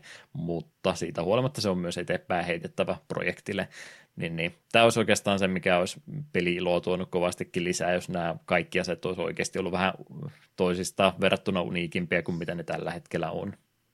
Mm, se on ihan totta. Tämä onhan Nessis, Nessi ja GPA, GPA, kun siis Mega Drive ajalla, niin on pelejä, kuten Gunstar Hero, sitä myös, missä aset muut käyttäytyy ihan eri tavalla, niin se tekee sitä pelistä tai pelaamisesta vähän miellyttävämpää. Ja jopa pelkästään Castlevania ja Superbonit toimii kaikki hyvin eri tavalla. Mm sepä se, että vähän enemmän toivoisi semmoista variaatiota näiden välissä, että pystyisi, pystyisi jotain eri asioita tekemään. Kaikki toimii kumminkin niin samalla tavalla, että sitten jos tulee tämmöisiä tilanteita, että pitäisi sitä vahinkoa saada ylöspäin tai alaspäin tehtyä, niin sulla ei mitään optioita ole, ole oikeastaan sitä tehdä, niin se tuossa vähän harmittaa, että voisi, voisi siihenkin jotenkin varautua eri tavalla muutenkinhan tämä siinä mielessä vähän kömpelo on, että sulla on se yksi ase kerralla aina, aina käytössä ja sitten sieltä kentän varrelta pystyt poimimaan näitä aseita, jotka on suoraan etetty sillä, että heti löytää ja osa täytyy sitten vähän kikkailun kautta käydä sieltä löytämässä, mutta mut, yksi ase voi korkeintaan kerrallaan se sulla olla käytössä ja jos siellä sitten ei ole siinä kentässä sitä tarjolla, tarjolla ollenkaan sitä asetta, mitä haluaisit käyttää, niin voi voi. Sä nyt käytät sitä soihtua sitten niin kauan, kunnes sieltä parin kentän päästä saatat sen seuraavan aseen löytää. Mutta mut, siinä mielessä vähän yksipuolinen on tuo asevalikoima ja se kun kaikki sitten toimii samalla tavalla, niin se on ehkä yksi syy sitten, mistä tämä peli parhaiten tunnetaan, eli siitä sen vaikeustasostansa, ja siihen on useita eri syitä, mitä kaikkea siihen voisi olla, niin niitä voisi varmaan läpiluetella. Yksi on varmaan, mikä ensimmäisenä kaikille selviää peliä pelaatessa, niin henki lähtee aika nopeasti, koska ei ole helttimittareita tai mitään muuta. Kaksi osumaa, niin henki on poissa. Arthur aloittaa sen harniskan kanssa ensiksi, jos otat jostain tulipallosta tai kosketuksesta osumaan, niin Harniska räjähtää kappaleeksi saman tien ja sitten mennään kalsareiden kanssa juostaa eteenpäin. Se, että kun sitten sen toisen osuman ottaa, niin se on sitten henki pois. Joo, toimii ihan Mariokin periaatteessa samalla tavalla, että iso Mario, pieni Mario henki pois, mutta valitettavasti Mariossa pystyy tasohyppelyä tämmöisen kanssa tekemään paljon enemmän asioita kuin mitä Arthur pystyy tekemään, niin tämmöiselle pelille tämä kahden osuma sääntö, niin tämä on aika brutaali. Joo, ja etenkin kun, joo, siihen voit saada sun armorin takaisin, mutta se on aika harvoin vaihtoehto, niitä ei, se ei mikään kovin yleinen pick ole, ja sitten kun vihollista tulee joka hemmetin suunnasta, ja tosi moni niistä ampuu projektaileja, ja yrität siinä paniikissa kaikkea sitä väistellä, niin osumia vaan tulee jostakin. Ja siinä kohtaa, kun se eka osuma, niin sä oot jo niin pulassa, että ei sulla niinku hirveästi aikaa ruveta miettimään, että mikä olisi paras tapa toimia, kun yrität vaan panikimassa pysyä hengissä. Et, vihollisetkin on vähän sellainen vaihtelevasti, että jotkut on semmoisia, että ne kerran tappain se on siinä, mutta monet on sitten taas sitä, että niitä vaan tulee niin kauan, kunnes sä oot siitä X-alueelta poistunut, että siinä semmoinen tarkka pelaaminen ei välttämättä toimi, kun liian hitaasti etenet, niin sitten joudut vielä, vieläkin enemmän vihollisten kanssa tappelemaan kuin kiirehtimällä. Sepä, että kun se ö, yrität keksiä, miten se tämän iso vihollinen toimit, sä vähän kävellä vähän taaksepäin, niin aha, selkeä spoonas lisää vihollisia, tai ihan vaan jo ekassa kentässä, niin niitä hemmetit zombeja spoonailee koko ajan edestä ja takkaa, niin ei siinä ei kerkeä jäädä niin kuin hengittämään, että koko ajan tuntuu, että sulla on järkyttävä määrä porukkaa sun niskassa kiinni. Että semmoista rauhallista systemaattista pelaamista on usein tosi hankala pelata. Sanoisitko, ja olisitko minun kanssa samaa, sieltä, ää, samaa mieltä sen kanssa, jos mä väitän, että kontrollipuolikin tässä on vähän tahmeahko? Mulla ainakin Joo, kuolemia tuli tosi... ihan siihen, että ei, niin kuin, ei olisi oma sormenäppäryys riittänyt, vaan se, että kun rajallisesti aikaa tehdä asioita, niin väestöliikkeet ja muut niin on, on aika, aika tiukassa. Joo, ja siinä kohtaa kun se hyppäät, niin herran haltuun, siellä, siellä olet siinä hypyssä, se on menoa sitten, jos siellä joku projektaili tai lentävä vihollinen päättäkin sillä hetkellä tulla siihen suuntaan. Sepä juurikin, että se on no se vanha Castlevania tyylinen hyppy tähän laitettu, että sä oot, sä oot sitoutunut siihen hyppyyn sen jälkeen, siinä ei, ei vaihella vauhti eikä suunta enää sen jälkeen. Sä voit äh, hahmon katsomissuuntaan kääntää, että sä voit hypätä eteenpäin, kääntää hahmo ympäri ja ampua taaksesi, mutta et se siihen hyppyyn enää voi sen jälkeen vaikuttaa, kun se on, se on lähtenyt jo, että siihen täytyy sitoutua nyt sitten täydellisesti. Jep. Sen takia mä tätä nimenomaan tasohyppelypeliksi oikein halunnut luokitella, kun hyppy on itse asiassa tosi vaarallinen nappula muuten tässä pelissä nyt kun rupeaa miettimään, minkä yli sä ylipäätänsä hyppää tuossa pelissä, et juuri minkä. Jotain projektille on, mitkä lentää sellainen vyötärökorkuudella, että niistä voisi ehkä harkita väistävänsä, mutta et sä minkään vihollisen yli tässä pelissä mielelläsi hyppää. Se on kauhean Ei missään kyllä. nimessä se, se on ihan kuolemantuomio saman tien, jos se rupeat semmoista leikkimään. Mm, turvallisempi yrittää vain järjestelmällisesti ne kaikki viholliset sieltä edestäsi ottaa hengiltä, kun yrittäkää, yrittäkää edes hypätä. Se on tosi tarkka, jos, jos yli pääsee ja sitten varsinkin bossitaisteluja kun tulee, niin niistä et, et sä vaan pääse yli yksinkertaisesti. Että se on välillä niin isoja hahmomodeleitakin, että niitä ei voi hyppäämällä kiertää. Mm, sepä. Jep, jep. Se harniskan saa kyllä kentän varrella sitten tarvittaessa takaisinkin, mutta tässä on nyt sitten tämmöinen kiva pieni jippo laitettu, koska täytyyhän niitä pelilehtiä ja muita saada jotain kautta myytyäkin, niin ne täytyy sitten olla jollain tavalla piilotettuna.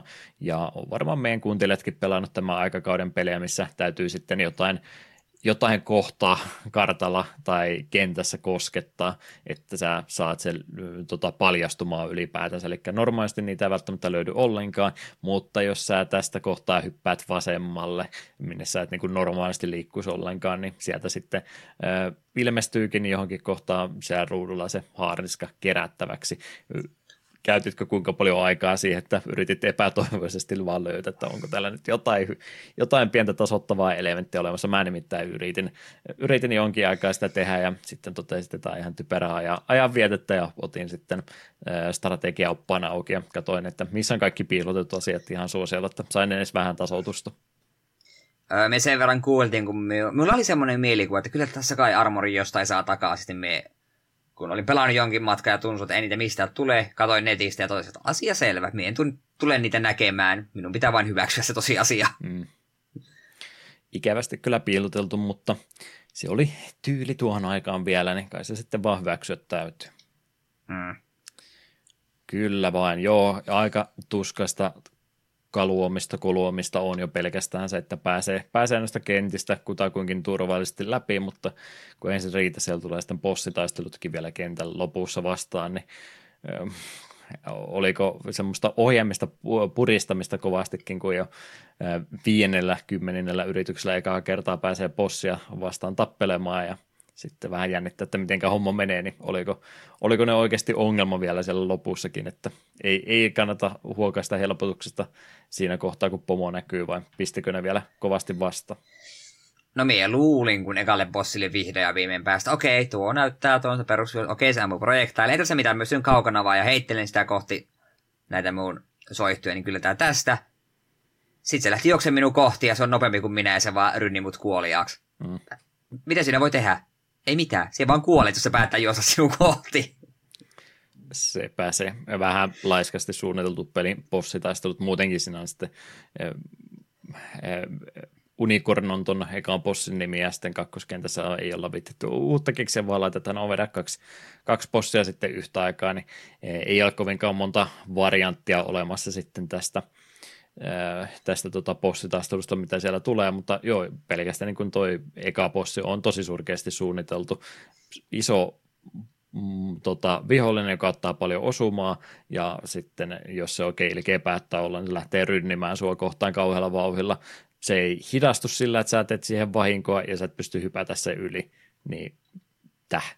Mitä tässä nyt mulla jää vaihtoehtoja käteen, ei, rehellisesti sanottuna ei, ei yhtään mitään. Ainut mitä mm-hmm. sä voit mhm. tehdä, niin opista sormet ristiä ja toivot, että se ei tee sitä hirveän aikaisin. Että saat sen kauhealla vauhilla vaan hengiltä pois ennen kuin se juoksee sut kiinni. Niinpä. Joo, joo, joo. Oi, pomot on, pomot on vähän ilkeitä, ilkeitä paikotelle. Jotkut on sitten ihan loppupäässä peliä, niin viimeiset bossit, niin ei itse asiassa ollut, ollutkaan enää mikään ongelma, mutta jos ne sille päälle sattuu, niin kyllä noista perusaikaisemmista pomotaistelusta sitten niitä ongelmiakin aiheutuu. Kyllä, kyllä. Mä tässä muistiinpanoja äh, eteenpäin selaillessa ja muuten mietin, että mikä on se seuraava asia, mikä pitää ottaa esille, mutta itse asiassa me unohdettiin kyllä vaikeustason liittyenkin yksi tosi tärkeä asia. Eihän nämä, miten me ollaan nyt puhuttu, niin eihän nämä ollut niitä kaikkein tärkeimpiä juttuja, vaan se kaikki ikonisin asia. Red Devil, Red Armor, ah, siis. Ei, jos, jos täytyy jonkinlainen äh, kolikoitten syöjä löytää arcade-pelejä historiassa, niin se on varmaan tämä myöhemmin Firebrandiksi, no mä en tiedä onko se sama hahmo edes, mutta sen pohjalta ainakin sitten Firebrandina myöhemmin tunnettu hahmo, joka sitten on ihan niin kuin ekan kentän edes ennen puolta väliäkään ne kohdataan sitten ensimmäistä kertaa punainen pirulainen, joka lentelee ja jos nyt täytyy joku tämmöinen noviisien tappajapeleistä löytää, niin se on varmaan tämä näin. Mä en ymmärrä, miten voi noin vaarallinen vihollinen heittää peli alussa heti heti sitten sinne haasteeksi, että siihen se viiden minuutin kokeilijan pelailu yleensä pysähtyikin. Joo, se kestää useamman osuman, sillä on projektailija, se tekee nopeita swooppaushyökkäyksiä ja ei, ei jumalauta. Se, se on pitäisi olla joku kolmannen kentän bossi, ei ensimmäisen kentän vihollinen, joka tulee vielä monta kertaa peliaikana vastaan. No.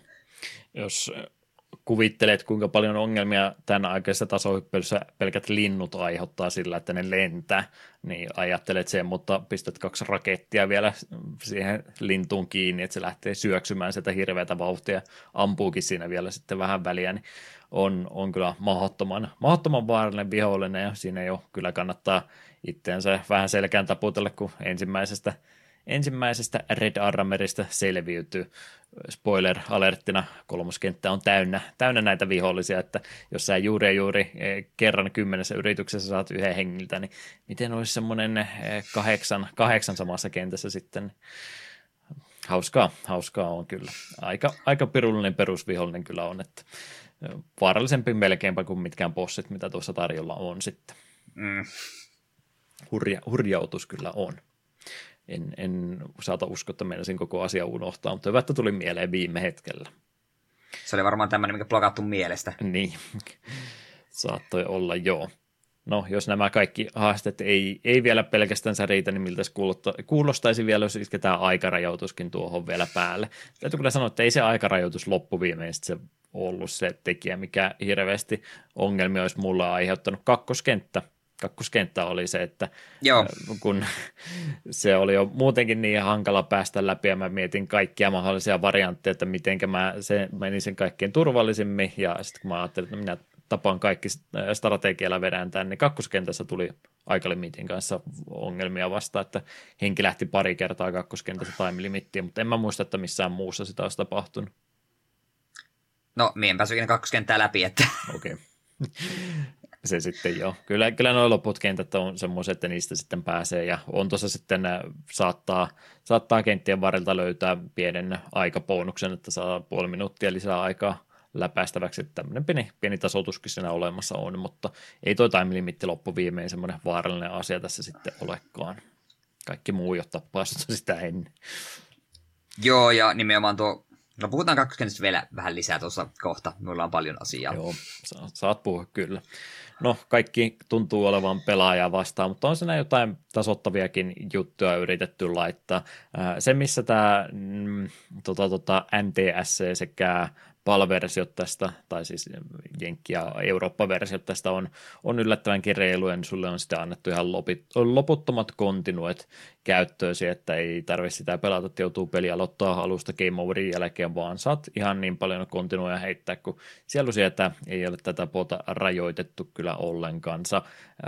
Kent, että puoliväliin kun asti pääsee, niin siellä on checkpointti viimeistä kenttää lukuottamatta, mikä aiheutti minulle ongelmia, mutta puolivälin checkpointtikin olemassa sitten on, mistä voi kontinuojen jälkeenkin jatkaa, ja asekin periaatteessa on semmoinen, että sä pystyt vaikka henki lähtisi, niin se ase, mikä sulla oli käytössä, niin se pysyy sulla edelleenkin käytössä myöskin kontinuojen yli.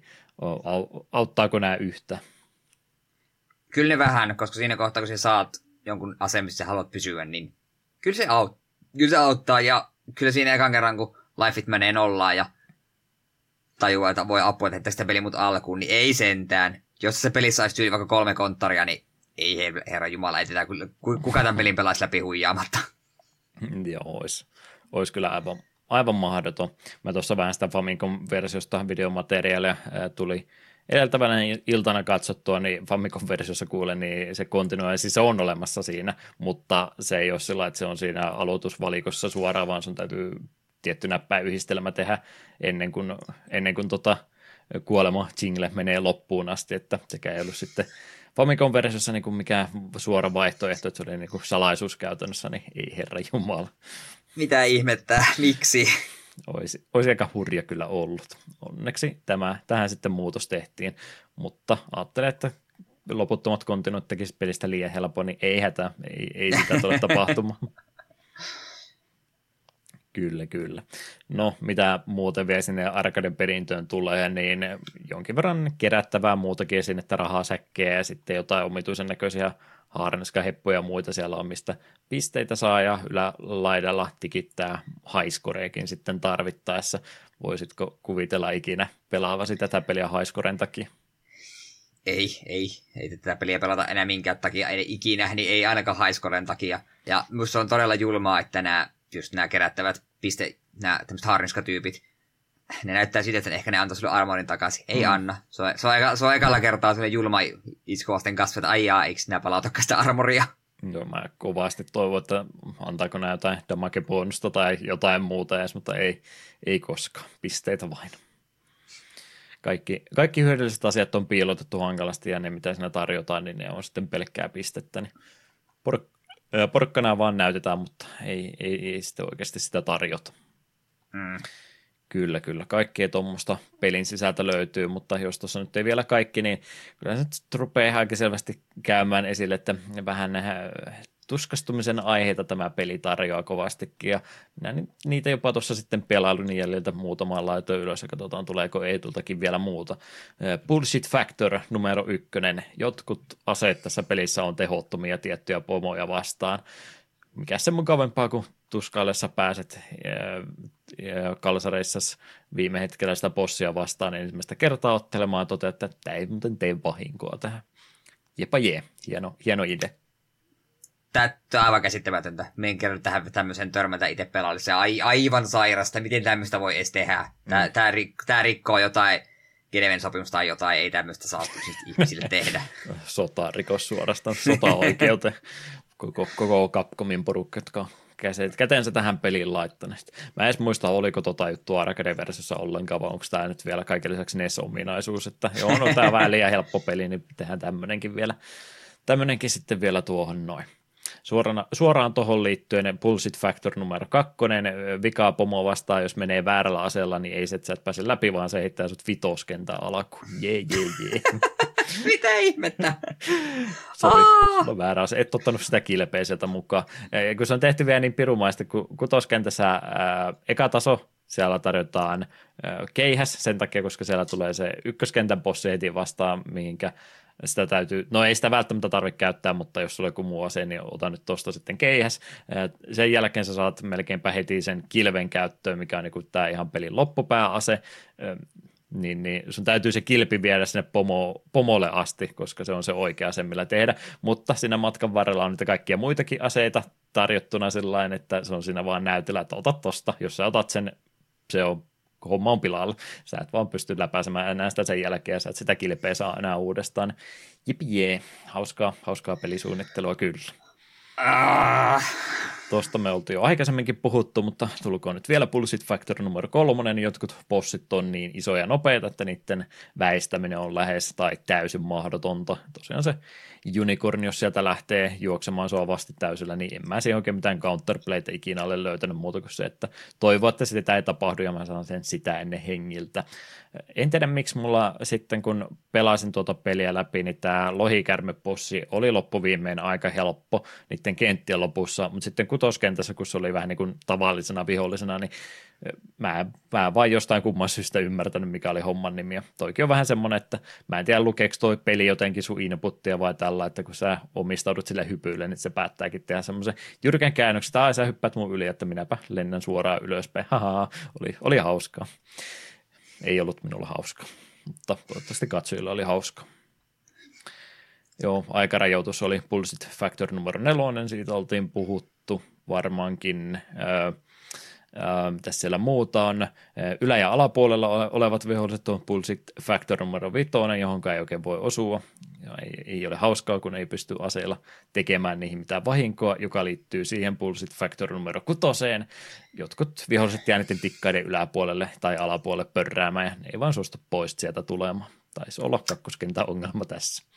Joo, tässä kohtaa minä voisin vähän asiasta keskustella minä tosiaan päätin, että minä yritän tätä peliä pelata ilman huijaamista ja ei niin kuin rewindia tai save, save statea tai mitään, että minä vaan pelaan ja päätä seinään vaan niin pitkä, että eka kenttä menee lopulta läpi, se oli jo tuskallista. Sitten pääsen kakkoskenttään, joka on myöskin heti alkuun jo aika hankala, tarkkoja hyppyjä, hyppäät vähän liian aikaisin, niin se on henki pois ja sitten tulee tämä kohta, missä pitää kiivetä. Ensin tikkaita ylöspäin ja siinä sekä samalla tasolla että yläpuolella on tämmöisiä ärsyttäviä vihollisia, jotka kestää aika paljon osumia ja ne osaa ranget hyökkäyksiä.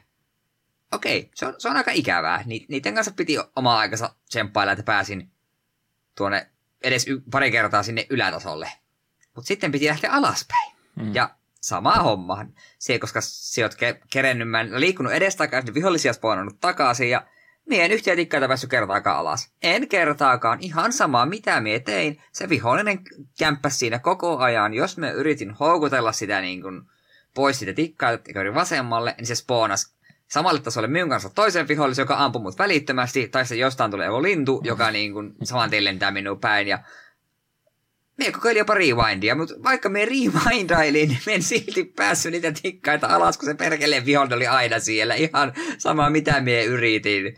Siinä kohtaa veti kädet ilman, että ei tämä peli, ei, ei. Tämä ei halua, että me päästä pelata yhtään pidemmän, niin en sitten pelaa. Pidä tunkis, minä, minä en pääse Ghosten Goblinsia ikinä läpi, ja se on kakkoskentän syy.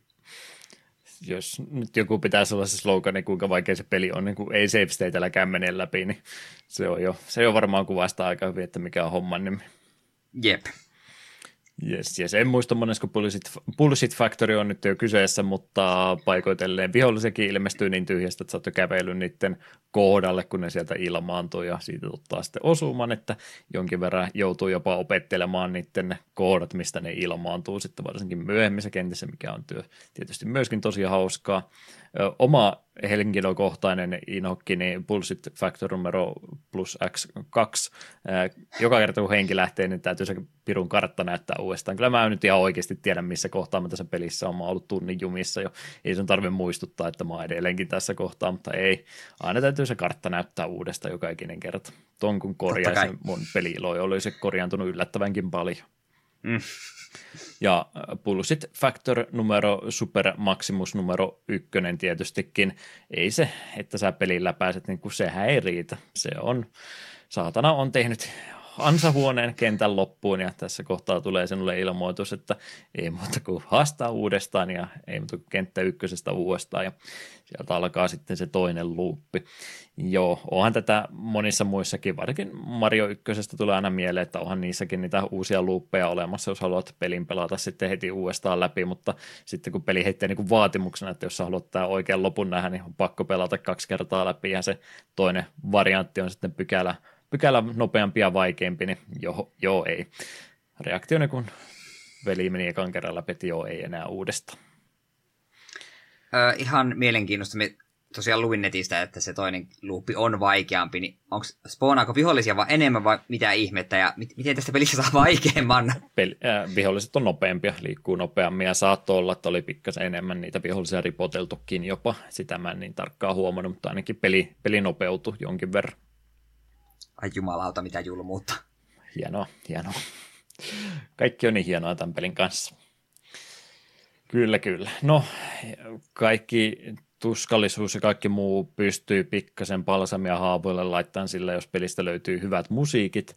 Ajako Mori on henkilö, joka on Capcomin puolta säveltänyt pelin musiikit tätä varten. Hän on Capcomin yksi ensimmäisistä palkatuista pelimusiikin säveltäjistä, joka työskenteli siellä 84 ja 86 vuosien välillä. Hän oli tehnyt muun muassa musiikkia peleihin 1942, Gunsmoke sekä Trojan, ja sen jälkeen kun tuolta Capcomilta on lähtenyt, niin enemmän tuolla musiikin julkaisupuolella sitten on ollut, että pelisävellystöitä ei ole enää sen jälkeen nähty. Hän on kumminkin siinä mielessä pelimedian puolella joten kuten tekemisessä, että hän on tuolla Sony Music Communicationsilla ollut osana ottamassa osaa, kun näitä peli, pelisoundtrackeja on sitten julkaistu jälkeenpäin.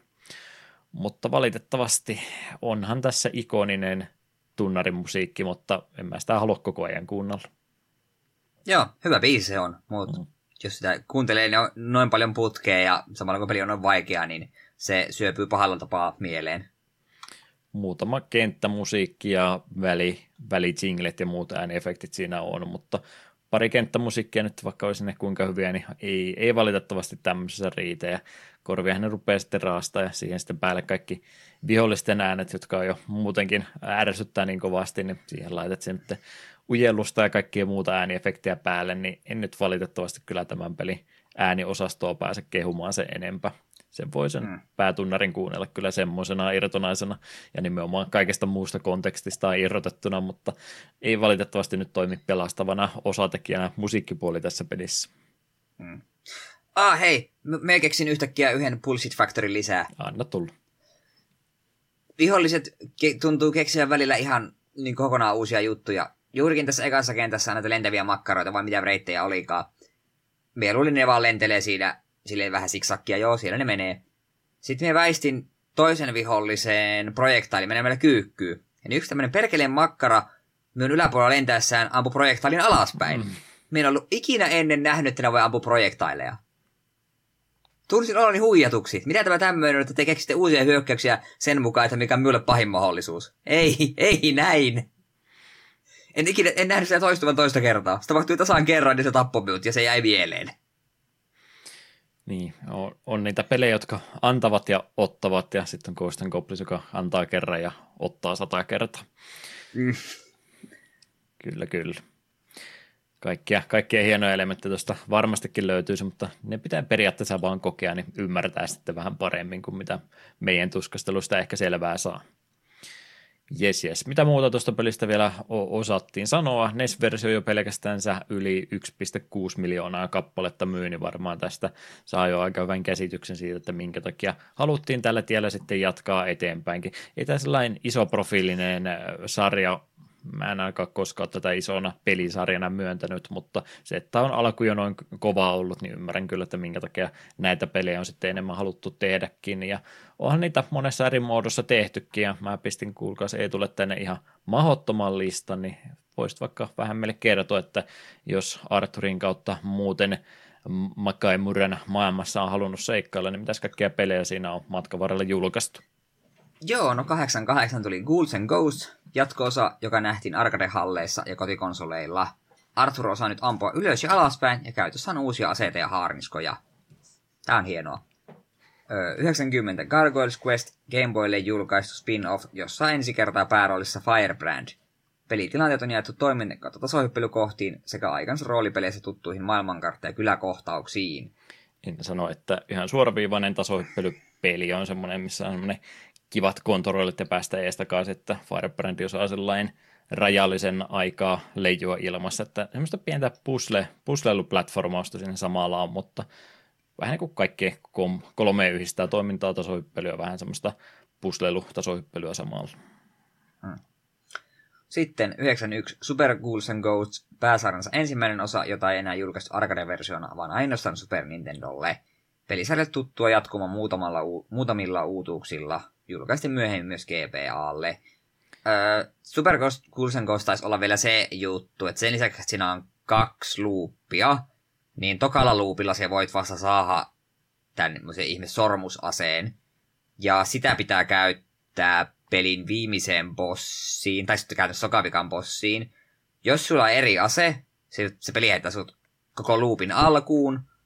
Jos sulla on se oikea ase, niin sitten se pääset True Final Bossia vastaan. Joka on kanssa vähän silleen, että otit väärän aseen vikassa kentässä, että hyvin tehty. Aloitapa tää lupi alusta, että pääsit edes yrittämään True Final Bossia, että ei näin. Mik, mi, mi, miksi, miksi tämä pelikenttä tulee kierroja?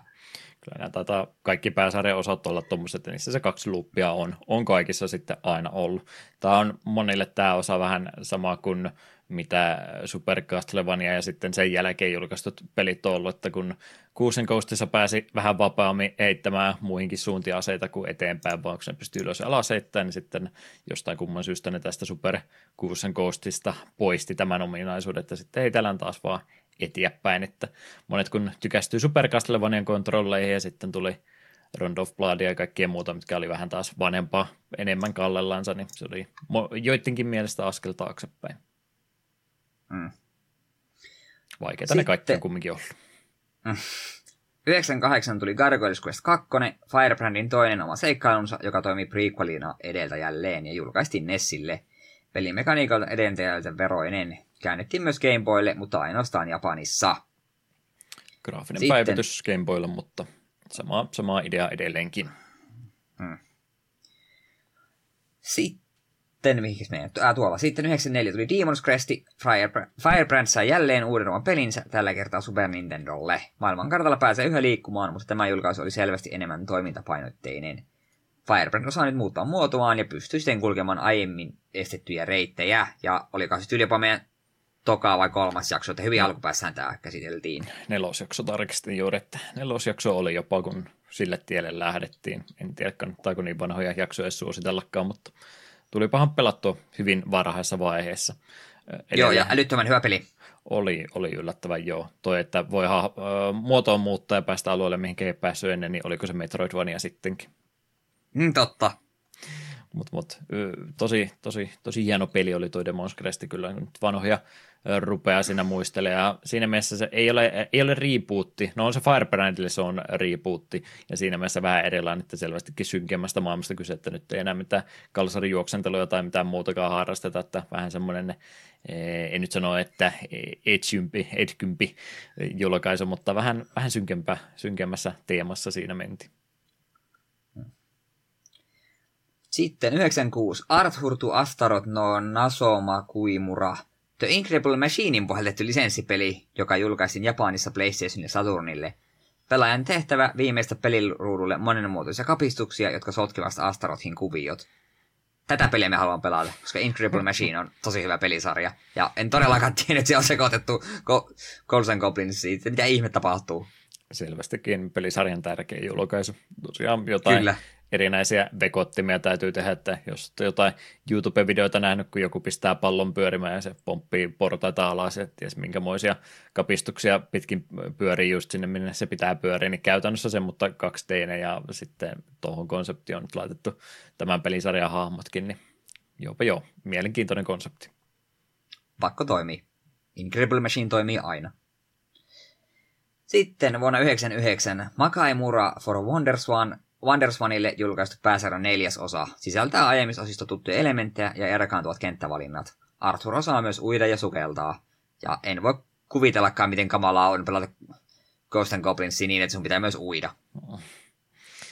No se nyt ei varsinaisesti tainnut enemmän ongelmia aiheuttaa, mutta ilmeisesti ihan pätevä, pätevä osa tämäkin on. Hmm.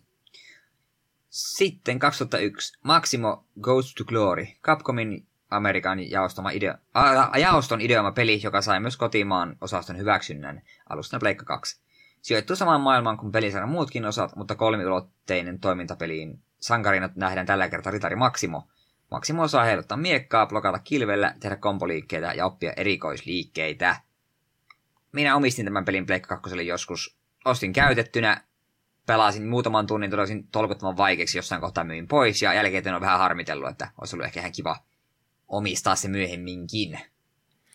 Jotenkin jälkeenpäin tai ehkä siihen ei nähnyt pelin kanne ja jotenkin ollut luotansa työntävä näköinen ajatus tehdä nyt tuommoista joku halpispeli varmaankin kyseessä ja ei niin siihen aikaan yhtään osannut yhdistää, että tähän maailmaan sijoittuvasta pelistä kyse olisi. Sen takia toi lisänimi Ghost to Glory, että se on yritetty edes vähän saada muistuttamaan samaa, samaa tota G ja G-lyhennettä, mutta eipä sitä varmaan moni tajunnut, että liittyy tähän, tämä, tähän samaan sarjaan. 2003 tuli Maximo vs. Army of Zin, Maximon toinen ja toistaiseksi viimeinen seikkailu, alustana jälleen PlayStation 2. Mekanisatukset kylvät tuhoa ympäri valtakuntaa ja miekun, miekan, heiluttelu on ta, miekan heiluttelulle on taas tarvetta. Sankari osaa tällä kertaa muuttua hetkelliseksi esim. Grim Reaperiksi. Ei jos mauton ajatus, että jossain kohtaa joku Maximo-paketti ne oli ainakin uudelleen julkaistukin jossain kohtaa, että kai ne jossain, ah. jossain ei pinon pohjimmaisena ne julkaisupaperit ole tällä hetkellä Capcomin arkistoissa. Mm. Sitten 2006 Ultimate Ghost and Goblins, pelisarjan alkuperäinen luoja Tokiro Fujiwara kutsittuun takaisin tekemään uutta pelisarjan osaa ja se nähtiin PSPllä. Sisältää tuttua, tuttua pelimekaniikkaa pelisarjan vanhoille faneille. Vaikeustasolta uusille pelaajille annettu helpotusta vaikeusvalintojen kautta. Arthurin täytyy löytää kaikki kultaiset sormukset kentistä ennen kuin pelin läpäisy on mahdollista. Koska eihän se riitä, että sä pelaat pelin läpi, sun pitää tehdä vähän ylimääräistä.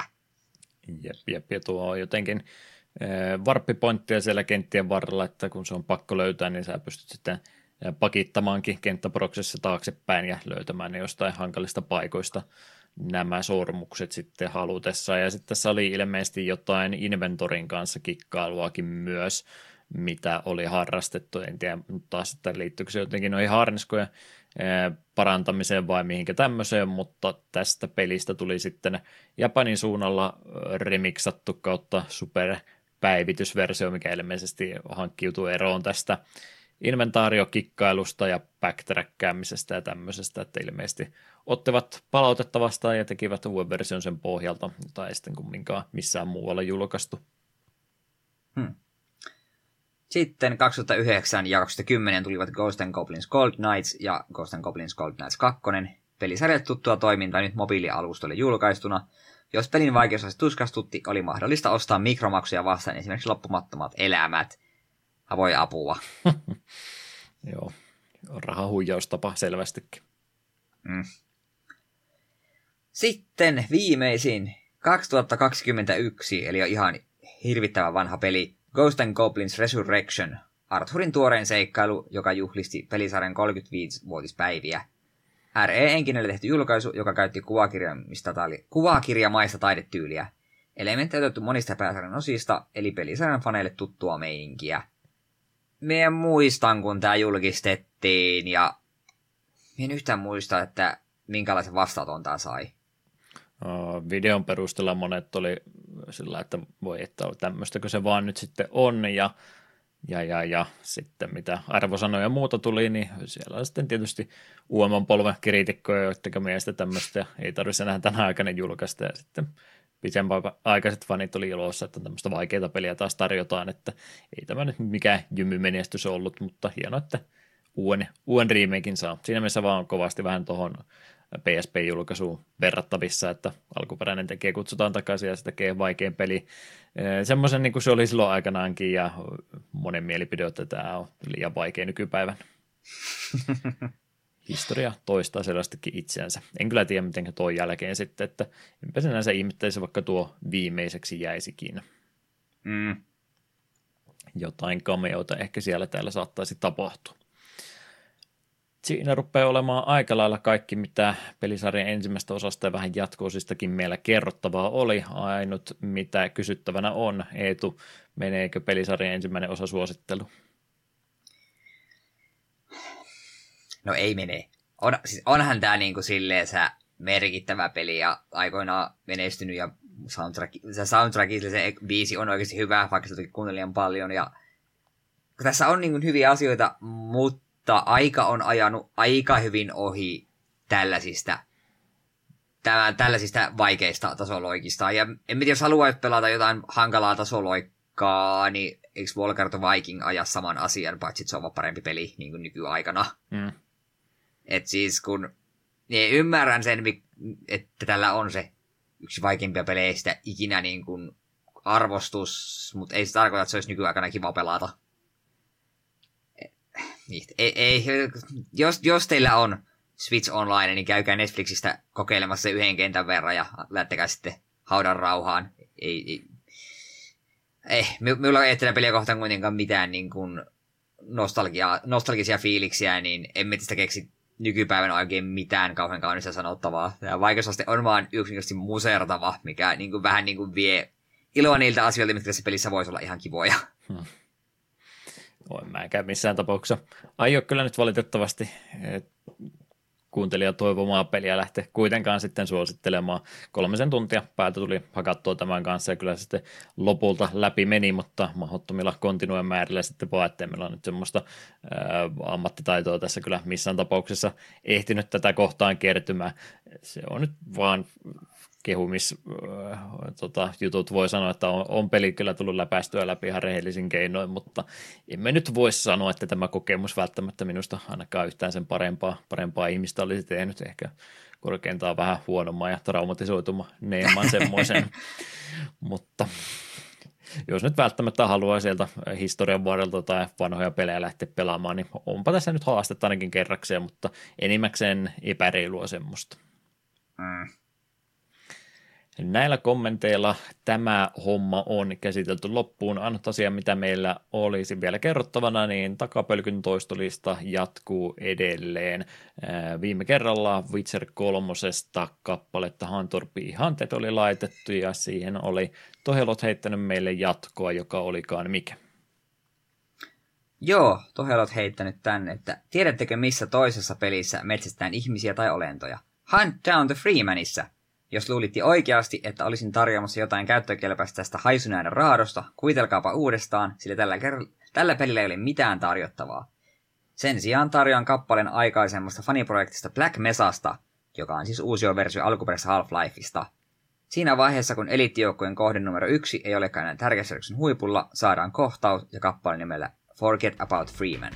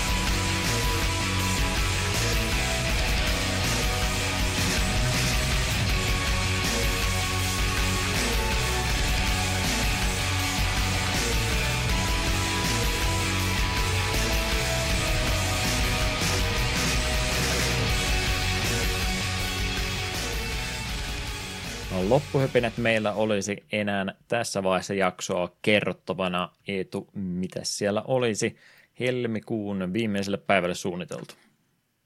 Joo, nyt ajateltiin mennä ajassa vielä vähän taaksepäin ja mennä peliin, mikä me ollaan ehkä mainittu jossain vaiheessa, mutta eipä itselläkään aiemmin käynyt mielessä tämä niin jakson aiheeksi kuninkaan ottaa.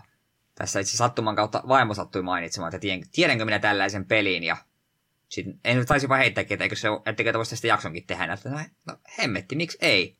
Eli 28. helmikuuta olisi vuorossa Oregon Trail.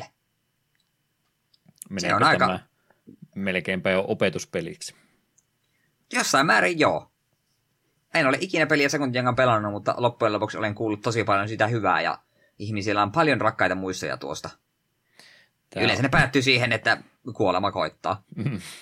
Jotain kulkutauteja tarttuu.